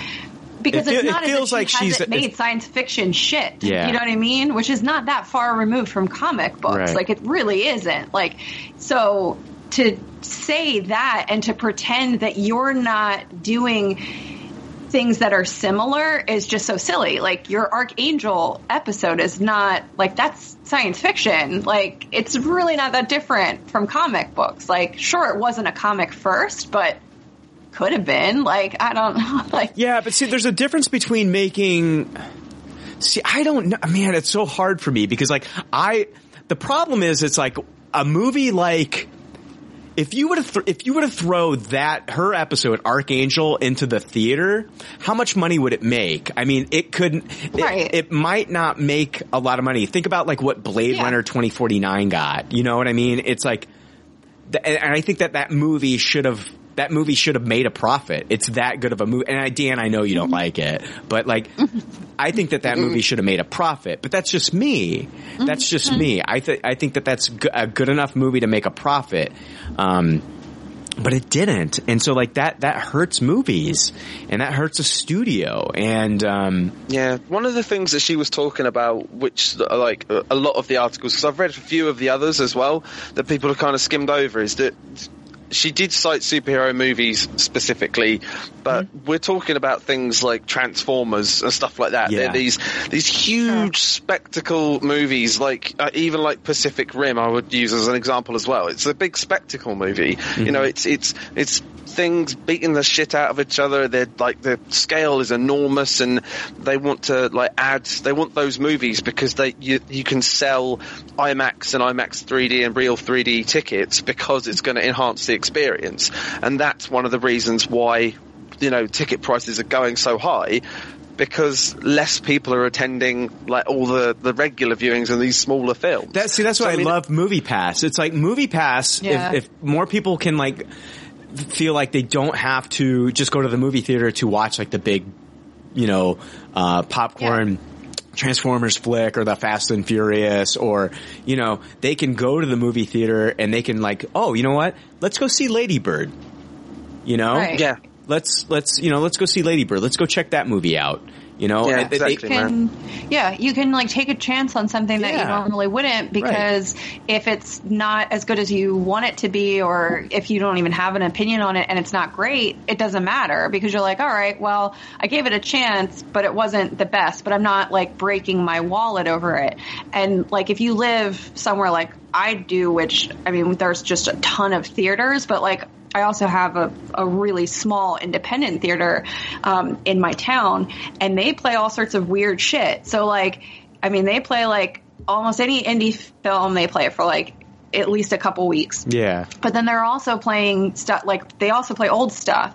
So it's really interesting to be able to. So like you know the stuff that sometimes when you talk about it, Brian, um, like when you're like, oh, I have to drive like 45 minutes. Like Mhm. almost always that film is going to be at that independent theater. Yeah. So, and I can use Movie Pass there. So I'm like, okay, cool. Like I just go in this old, awesome old theater, you know, and watch this movie that I might normally wouldn't have watched, you know?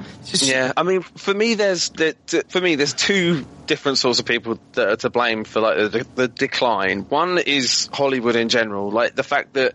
And you can't blame Marvel Studios for this because they built the model of how, like you were saying earlier, Brian, they built the model and that is why they're so successful because they started like reasonable with Iron Man. You know, I mean, don't know what the budget was, probably Yeah. like 150 million or something. Yeah. And that was a great movie. And then, you know, the sequels carried on and then we got more characters and then it, it did become bigger and bigger. But with, with the superhero stories, the stories do get bigger because you're looking at more characters, you're looking at greater threats and things like that. But that's just a natural evolution. and That isn't anyone's fault. Those stories might not speak to Jodie Foster, but Jodie Foster also probably did not grow up reading comic books. No, exactly. She was she was in acting school, so exactly studying the form. Exactly. stuff. Yeah. So it's, But, uh, it's so, so I was going to say, dude, like, so Marvel, I c you can't blame Marvel for this. You can't blame any Marvel superhero. Oh, movie no, no, this, no, 'cause no, They, you can't. They were the one. They were the ones that took the risk in the first place, and it's paid off for them in fucking dividends. Um, Yeah. But but the other studios that have kind of like tried to follow suit, like Right. you know Warner Brothers and stuff.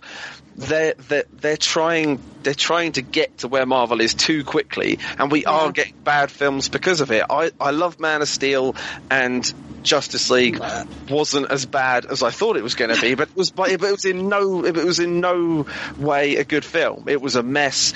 Even though the action was pretty good, the, the special effects were fucking terrible, but uh, you know a lot of characters had like really good moments in it, so it wasn't as bad as I thought it was going to be. It wasn't like a Suicide Squad or a Batman versus Superman, and um, but but they're trying too hard and too fast to get to where Marvel is, and that's all they're thinking about. Hollywood only thinks about the money. That's all the Yeah. shareholders, all the execs. That's all they think about. And the second group of people that is to blame are the people, like you were saying earlier. They're the ones that they want that instant gratification. They think, oh, I don't want to go fucking see like you know this particular movie in the cinema. I would rather wait at home and you know like get it on you know rental or whatever. But the people that do love cinema like us, the people that actually want to go see those movies, and like Jess was saying, you know, I I recently went and I saw a reviewing of Predator in the cinema because I'd never got to see it in the cinema. When I oh yeah, kid, so- yeah. That came out in '87. I was nine. Like yeah, exactly, man. Yeah. I was I was five, so I Dude, couldn't I remember the it. first time I, I I hadn't even seen Predator yet. The first time I heard about Predator, I was listening to an older kid talk about it and hanging on his every word. Uh. and he's like, yeah, and at the end of the movie, like, it, he's got a bomb strapped on him and it starts beeping and I'm like, what? and then what happens? What, you know, I'm like hanging on every word. yeah, so I've, I've, I've seen I've seen Terminator, I've seen Predator, I've seen Back to the Future, like all all the re-releases. I've seen them in the cinema because they're they're brilliant examples of cinema, which is an art form at the end of the day. And seeing them how they were supposed to be viewed is I, I absolutely love that man. I, I don't mind dropping the money for the classics and and the movies that I'm really interested in. yeah, yeah. Uh, but it, yeah, it's just, I, I just think that, uh, and I know Hollywood is, is, is a business model, you know, that Right. they're there to make money. But from, you know, it started when we didn't even have sound in films and people Sure. were just making movies and then we got, you know, talkies and it, it- it's, Dan, it's am I am I the okay? Am I the dinosaur here? Hold on, I'm I'm going to ask this: Am I? The, are we the dinosaurs here? And and, and is it the uh, the millennials are going to take over? I'm not. Yeah, no. Oh, I'm targeting millennials. Fuck off. All right, hold on. No, no, no, no, no, no, no. We're, we're just uh, we're different. Okay, that's the thing. We're, I was raised differently. Um, I wasn't raised with like the internet and tablets like right off the bat. I mean, that shit didn't come around until I was like, you know, well into my teens. And so hold on, like it's it's one of those things where you know I, I'm used to going to the movie theater. Like I, I, I go to the theater, and um, am I? sh- Should I should we let that go? Because I, I, I brought up earlier. I brought up um, Bright, um, the the new film that Netflix released, the Joel Edgerton, uh, Will Smith movie, which the critics panned. Critics panned it, hated it. I watched it. It's not a great movie, but it's better than I thought it, the, the, the critics get it, gave it credit for. Yeah, I Um, quite liked it. I watched it as well. I thought it was all right. Dan, the end was predictable. Like the ending Yeah, is just yeah, like predictable shit. Like I did love the setup of the world though. I felt like at the beginning I was like, man, this feels like this feels like I'm re- like a comic book. Like this could have been a comic book. Like oh okay, somebody wrote a comic and they're like, oh okay, let's take the year 2017 and let's throw some uh, fairies in there, some orcs and elves. And he's a policeman, and here's okay, cool. We gotta there's our comic. Read it, and then like now they made it into a movie, and I'm like, oh, that's kind of a cool world they set up. And I liked I like Will Smith in it. I thought like the ending's predictable. They didn't reinvent the wheel with that fucking ending, but other than that, I kind of like in, I liked it. Um, I It's not, it's not badly made at all, is it? Like Right. everything is up to par in it. Do you think the critics see something with this Netflix release that they see they don't want they do, they see something here. Like if if if it plays on Netflix, if it plays on Netflix, why does it have to play in the movie theater? Yeah, I reckon they do see that, man. Because I mean, we've even had it with like Stranger Things and everything. Like Stranger Things got awards for like. Yeah, you but know, that's a TV show, dude. I'm talking straight up fucking movies, man. Yeah, but this, this is what I'm saying, man. It was a TV show that was streamed, and they booed the fact that they got an award for it. How did So they? Um, That's a TV show. How the fuck are they going to react to movies really badly? yeah. How did they react to that Idris Elba um, movie that came out on Netflix? Beast of What No? Nation? Beast of an- yeah. It was also released in theaters at the same time. Oh, it was. Yes, okay. yes, right, because never mind. yeah, it was. I was gonna say I was because Mhm. like there's I I was like I know there's Netflix movies Yeah. that have come out, Mhm. but even so, like that's like the that might be like the first. they you know, have to they they have to screen like Netflix wants that to happen. Netflix wants them to be able to be screened either at a film festival or something like that. They have to screen them at a certain amount of theaters for it to qualify for like the Oscars. Uh, and okay, things I like see. that. So, um, definitely Beast of No Nation. They had that at, at, it, at the same time that you could watch it at home on Netflix. You could also Right, go to the go theater out. and watch it. Like, and, and I would highly like, like to be quite honest with you, like some of these movies, it's like it's it's it's the best way to watch it is get that theater experience. You know, so. Um, yeah, most definitely. I think that like. I mean, for me and like my friends and people I know, there's some of us that in like we understand or have studied like the art of filmmaking, and you know we we know cinema, we love it, we know about cinematography and lighting, and you know and scores and all that sort of stuff. And those are my friends that we always go to the cinema to watch these like these movies that we want to see. And I mean, I'm not saying that I go and see every goddamn movie. Sure. I mean, I've even boycotted some movies because I don't think that the studios deserve my money, and that's how I tell them that I don't want those particular films. I will just not see it. Yeah. And um, uh, but yeah, like so, my friends, there's only a few. There's a little group of us. We always go and see movies, but everyone else I know, no one goes anymore, and and they never did. So I don't know where this this huge drop in attendance has come from because as far as I I know, it's still all the cinephiles and all the people that love movies. We're still going. So I just don't know. It, it, I'm assuming it's like a new audience that that isn't actually going to the cinema. They will go for the big event movies. They will go to Transformers. I mean, that's why it made fuck knows how much money. Yeah. And they will go and see Marvel because it's superheroes. And again, they are event movies now. Well, now they're event movies. So they'll go see those, but they won't support things like, you know, like three billboards or, you know, you know, like Get Out. You know, you won't, Although saying that, fucking everyone went crazy for Get Out, so that's not a very good example. but you know, they won't, but people won't go see like. yeah, I, but it's got to get that buzz behind Bird. it. It's got to get that buzz Yeah. behind it. You know, that's the thing. Yeah. It's like sometimes these movies they start off slow and then like all of a sudden then it gets it gets some buzz. It's it's Yeah, it's like then it's like you've got to go see this, Right. And then people will actually go. But yeah, I just I I'm, Well, I'm think- Shawshank assuming that you're Redemption. right. Shawshank Redemption was not a box office success. No, and it just happens to be one of the greatest movies ever made. Right. Yeah. Yeah, I, I know it, it's nuts. I do think it's it's the like the younger audience is probably not going to the cinema as much as we used to because, like you're saying, man, they can get it. They can get it on iTunes. They can get it on Netflix, and and they can get it at home. So they'll just go either they'll either wait or they will like buy it. Because Yeah. wasn't it Snowpiercer? Like if you bought it, you could like watch it at the same time it was released or something like that mm-hmm. on iTunes. Was yeah, that right? Yeah, it's true. Yeah. Yeah, exactly. So, I mean, you know, I, I, but again, that is just that's nothing to do with us as an audience. Yeah. That is the that's Hollywood saying we want the fucking money, like right damn now. I saw and you don't Snow- even have to. I saw Snowpiercer in the fucking theater and I'm glad I did. Yeah, and but and they're like, you can watch it now, and you don't even have to leave your chair. You can just put Yeah. your credit card number in, you can just order it, and then you can have it. So. Yeah. You can't, you can't, you definitely can't blame superhero movies for this. You, Right, but you can like- blame Hollywood.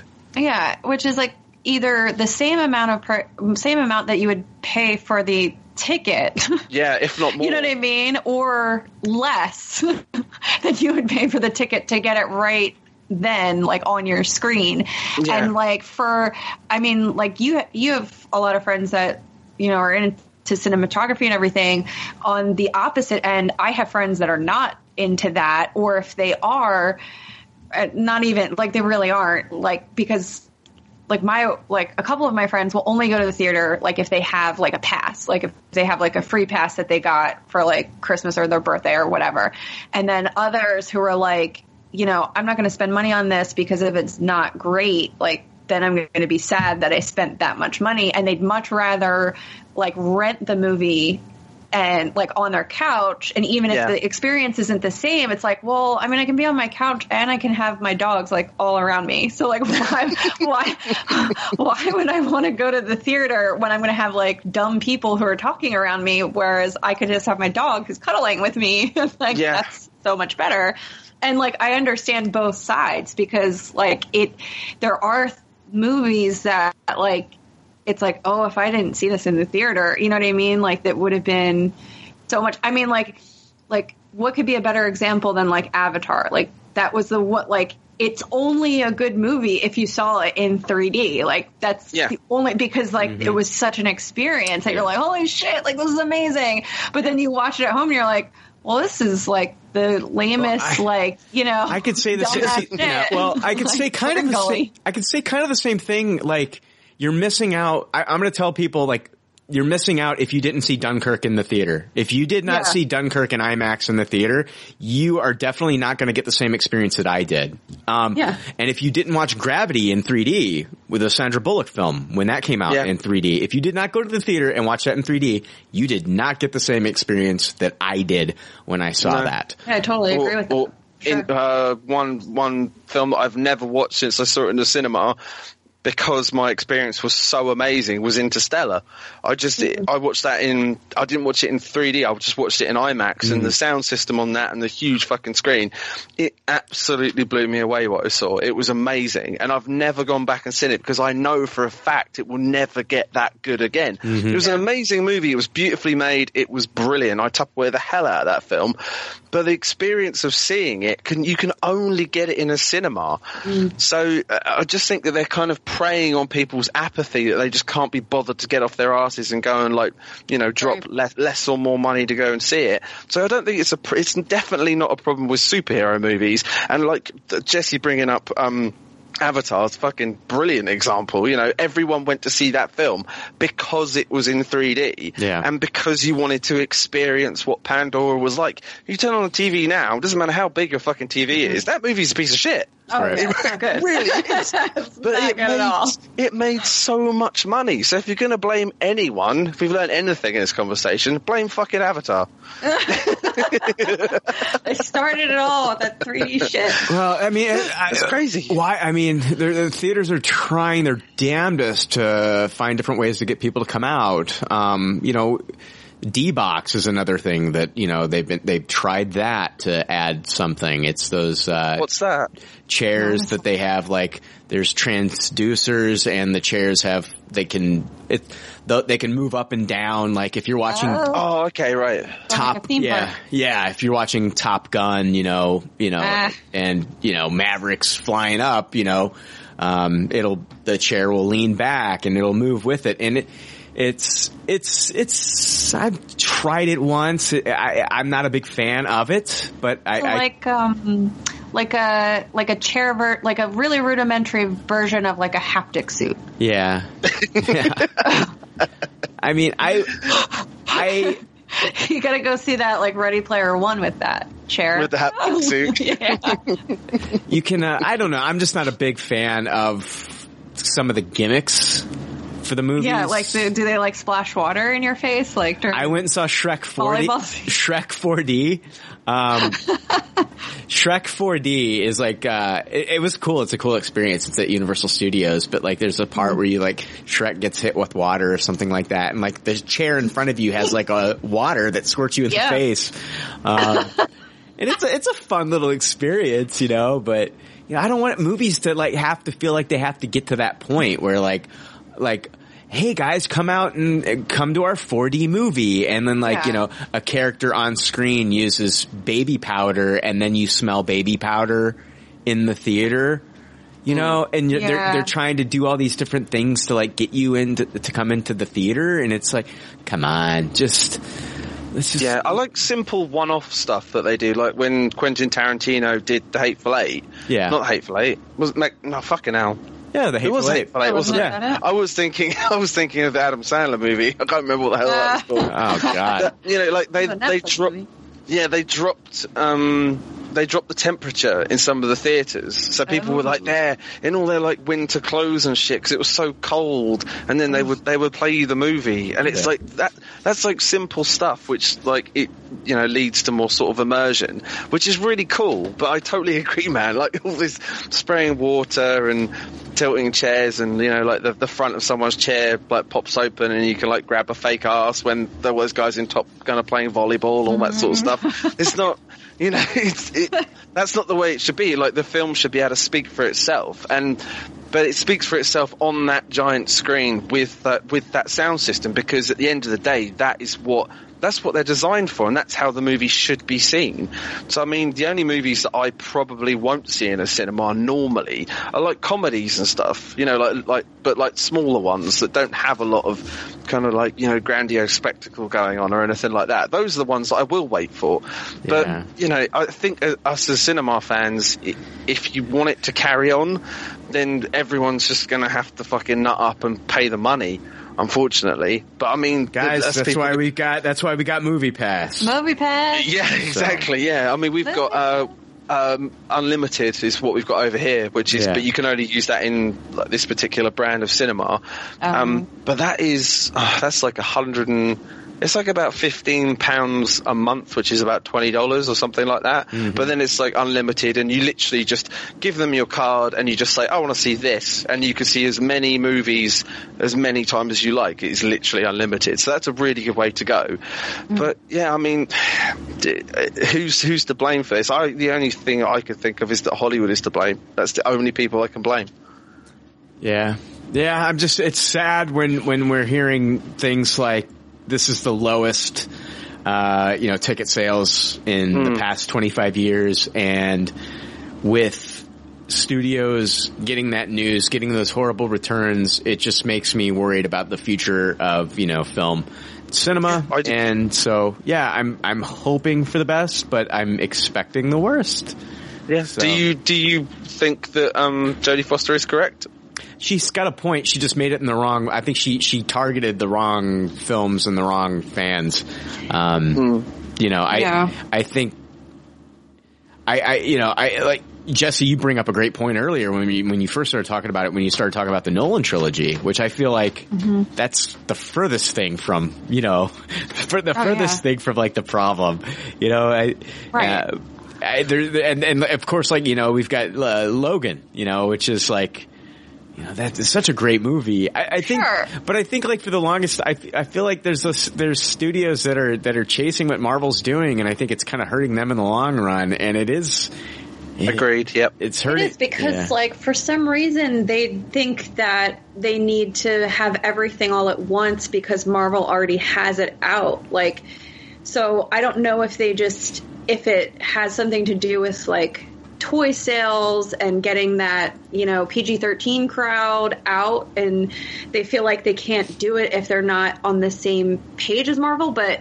at the same like obviously they're not there because like we said with Warner Brothers they're nowhere near the quality um, and it, it's just like well if you would just do your own thing like Yeah. how Logan and Deadpool both like both did their own thing you're still like you'll catch up in your own time. Like it's not really about catching up. It's like about actually having quality movies. But when you see the money from it they don't have that same you know they're like well let's just get the kids out you know like let's just sell some toys like let's just sell lego sets or whatever it is that they're trying to sell you know Yeah, it's just about money. That's it. They just Um, Yeah. they just want that money. They see what Marvel and, and you know Marvel Disney are doing, and they just want that. They want it for themselves. That's all it's about. It's just Mm-hmm. Right. about greed, and and they're hurting them, like you were saying, Brian. Man, they're hurting themselves by doing that because their attendance, the attendance is dropping.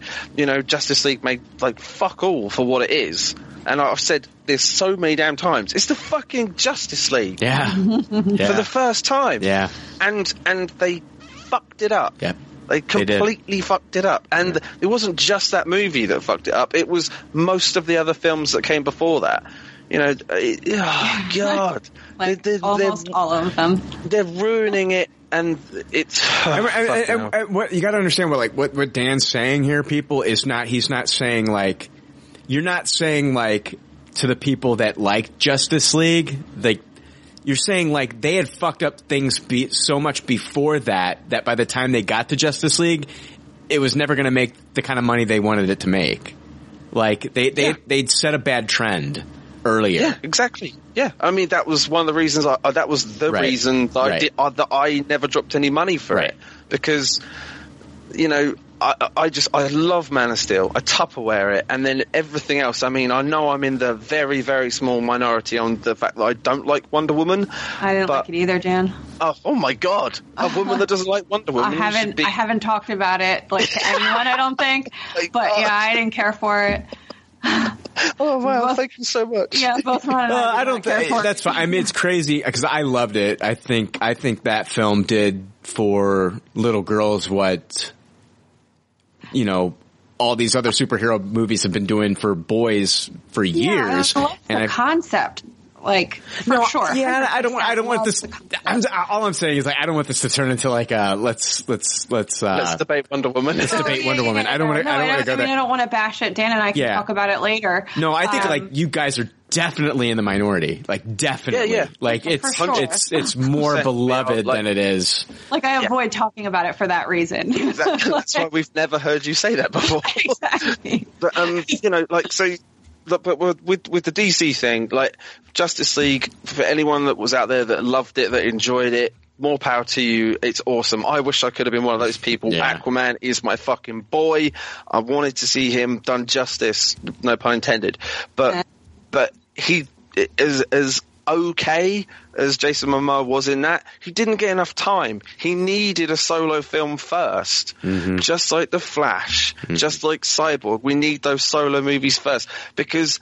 Like I was saying earlier, if you've studied film and writing and stuff like that, that movie is a mess. It's convoluted. It, the, the special effects are terrible. The, the tone of it is so completely different from anything else that we've seen. It doesn't fit into this this universe that they, they say they're trying to create because it's they're just releasing a movie, listening to what the majority of people say, and which is what with BVS a lot of it was, you know, Superman's too dark. It's there's no levity in the film. Like the whole color palette is too dark. So what happens in Justice League? We get loads of jokes. We get a completely unrecognizable Batman in his character, and then we get Superman who has you know he's got a brighter suit and he's cracking wise and he's he's kind of like the Superman that that we know. But it came from absolutely nothing. It doesn't make any damn sense. So that's why it's a bad film because in the continuity of the universe, it's just not good. You know, it doesn't matter how many times I love hearing Aquaman go, Jee-haw! like fucking the rock out of Moana. You know, it doesn't matter. But it's, um, it, it, it just, it just doesn't work. So, you know, if you're going to make that film because you're trying to rush to get to where Marvel is getting, you're going to fail so many fans that we're just going to drop off and you're not going to get the money in the first place. Yeah, and that's like why like the Nolan trilogy worked so well is because they didn't have anything. There was like nothing before it that they were trying to like compare it to or catch up to. So that I mean, I wasn't the biggest fan of the third one, um, but we kind of all know that that wasn't the original plan anyway. So, and there's that you know you can't can't avoid that whole situation Yeah, like that. yeah. was just, Heath Ledger you died, know, so Exactly. yeah. So it's like couldn't really help that one. But like the first two work so well because they did this whole thing on their own and had no there was just nothing they weren't like trying to play catch up with anybody or anything like that. They just went and did their own thing and that's what they should Yeah. have done in the first place. I mean, They the- should have just been like Oh, go ahead. Christopher Oh. Nolan makes great movies. Yeah. That's what that's what he does, and they're Well, great movies. I, I'm in the total minority when it comes to the bat. This, I've said it before, and I don't know if I you. know. the I'm third in the- one the best, right? The third one's my favorite. Yeah, I know. I was just like, "Ugh, Brian, how could you? But I love it. okay. I love it so All right. much. But like also with like um with like the Lego Batman movies, like the same thing. Like they didn't they did what they wanted to do and they made fun of like everything that Yeah. has happened. So Oh, yeah. like it works so well and it's so fucking funny because they didn't care about anything else that came before or after whatever. They just did whatever the fuck they wanted to do and it's hilarious. Like I mean the part the part where like Batman's like he he's like I don't want to do it. I don't want to do it and he's like flopping around the stairs. Like oh my god, it's brilliant. It's brilliant and it's great. It's a great movie. It's a great DC movie. Like you can have great movies centered around these characters. Can we all just agree that Hollywood does need to make better movies too? Oh, yeah, absolutely. Yeah. For sure. 100%. Yeah. So let's. Uh, I mean, I, I standard. I think that Jodie Foster should have said. I think there's some truth in what she's saying, but she should have said it differently, and maybe just not blamed superhero movies overall. Um, I think studios Yeah. need to be. I think studios need to um, take a lot of the blame here. And she does say that studios making bad content, but if you're just basically saying that superhero movies are bad content, then I, I think that you're 100% in the wrong.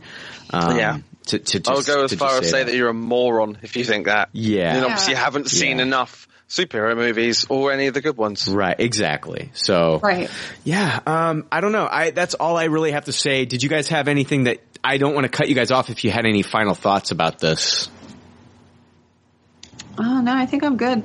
Cool. Uh, I I will just say that um, I do enjoy bad movies as well. So even if something, even if something is but like uh, That's just sort of just clearing up, you know, I fucking love Sharknado. I love those films. I Oh, know yeah. they're terrible. I know they're badly made. They they I know they're them. terrible, you know? Yeah, exactly. As long You know, as you're they're- they're self-aware. self-aware. Right. And, and like you know, I love the room. Yes. The room is one of the worst movies ever made. But my god, is it funny? It's not supposed to be funny, but it is. So, uh, and this is what I'm like. You know, when I was saying like Justice League is a bad film, is because it technically is, but it doesn't mean that people can't enjoy it for what it is. I mean, I've like I said, I found myself going woo like that, like at some bits. But that I can I can recognise as a film fan and a fucking DC fan that it's not a great film. So you know, come at me, bro. but, you, but you know what I mean. You know, I like, I like, I You- can recognise a movie isn't Yeah. technically fantastic, but I can still enjoy it. So I'm not saying anyone's wrong. No, uh, it's all subjective opinion. too, and that's what Exactly. I. It's all subjective. That's what I hate. Sometimes, like, Yeah. I, you know, honestly, I sometimes I hate like when we do. I know when we do like a big movie, like, you know, Justice League or, or whatever. Like, I know going in that some people, or Star Wars, like, I know going Yeah. in, like, soon as, like, soon as, like, we give our ratings and if somebody disagrees, then I'm gonna get a fucking tweet about it. But, like, uh. that's, no, I should not bitch about that. I've put myself in that position by doing this podcast. Yeah. Yeah. So sure. I have put myself in that position to where if some fucking yahoo wants to get on Twitter and say, I disagree with your assessment of the film, you know, if that fucking guy wants to do that, that's fine. That's what he does, and he- I'm going to hear about it. But I, it's my fault because I'm the one who's putting this fucking podcast out, and I'm the one who has a Twitter handle that's made Right. it easily accessible for any jack the knee to fucking get a hold of me.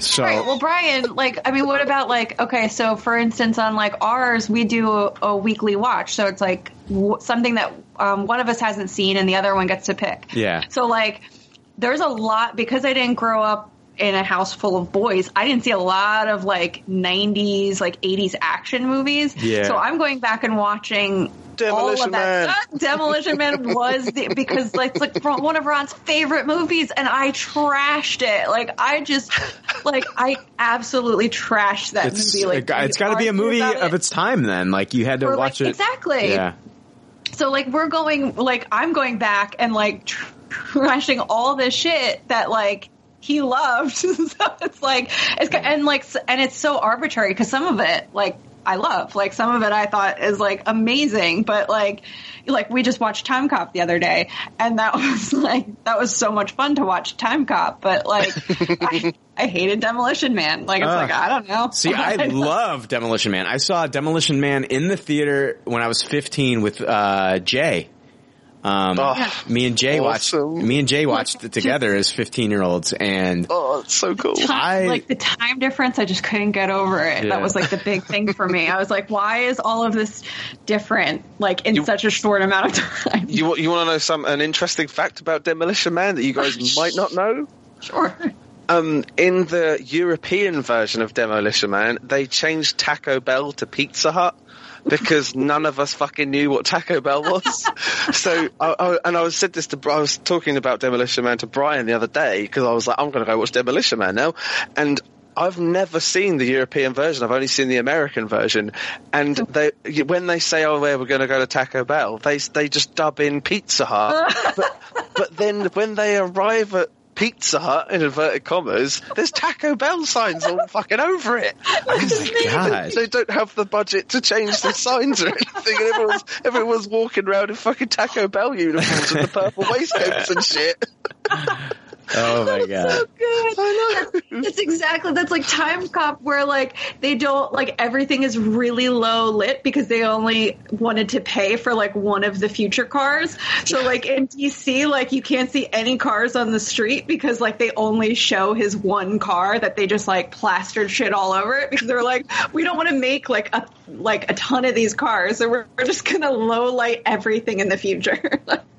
God, so good. Oh there, there you go, another perfect example of a movie that's not that good, but I fucking love it too. In fact, Demolition Man and Timecop, love them both, but they're not necessarily very well made. Timecop. No. That was the one with uh, Jean Claude Van Damme with the mullet. Did he have That's a right. mullet? Yeah. The grief, yeah, the grief mullet. Yeah, I wasn't. the Uh, big, I was not the biggest fan of that movie. Oh, it's I love it fantastic, because I but love not it because it's so good. bad. Yeah, because it's bad. Because he like when they go back in time, they get in the sh- like what happens to the time cop car? Where does it go? It disappears. He falls into like the river. Like where does the fucking car go? Yeah, wouldn't that be fucked up if that's what happened every time you watch Back to the Future? Like the oh. DeLo- DeLorean's just gone. well, I guess I'm here now. Fuck. He's just like he's just sitting in the river with a flux capacitor in his hand. It's like what the fuck is going on? and a banana skin for fuel. Oh my god! All right, let's uh let's go ahead and we'll wrap this episode. Uh, not the ah, shit. I, I think I'm recording with Jake tomorrow for a two parter or whatever. I don't know what we're doing, but yeah. If uh who knows if you if if th- this might be the end of the episode, there might be more. I don't know. Whatever. I'll figure it out tomorrow. You'll figure it out here in a moment if the episode ends or not. So, uh, all right, cool.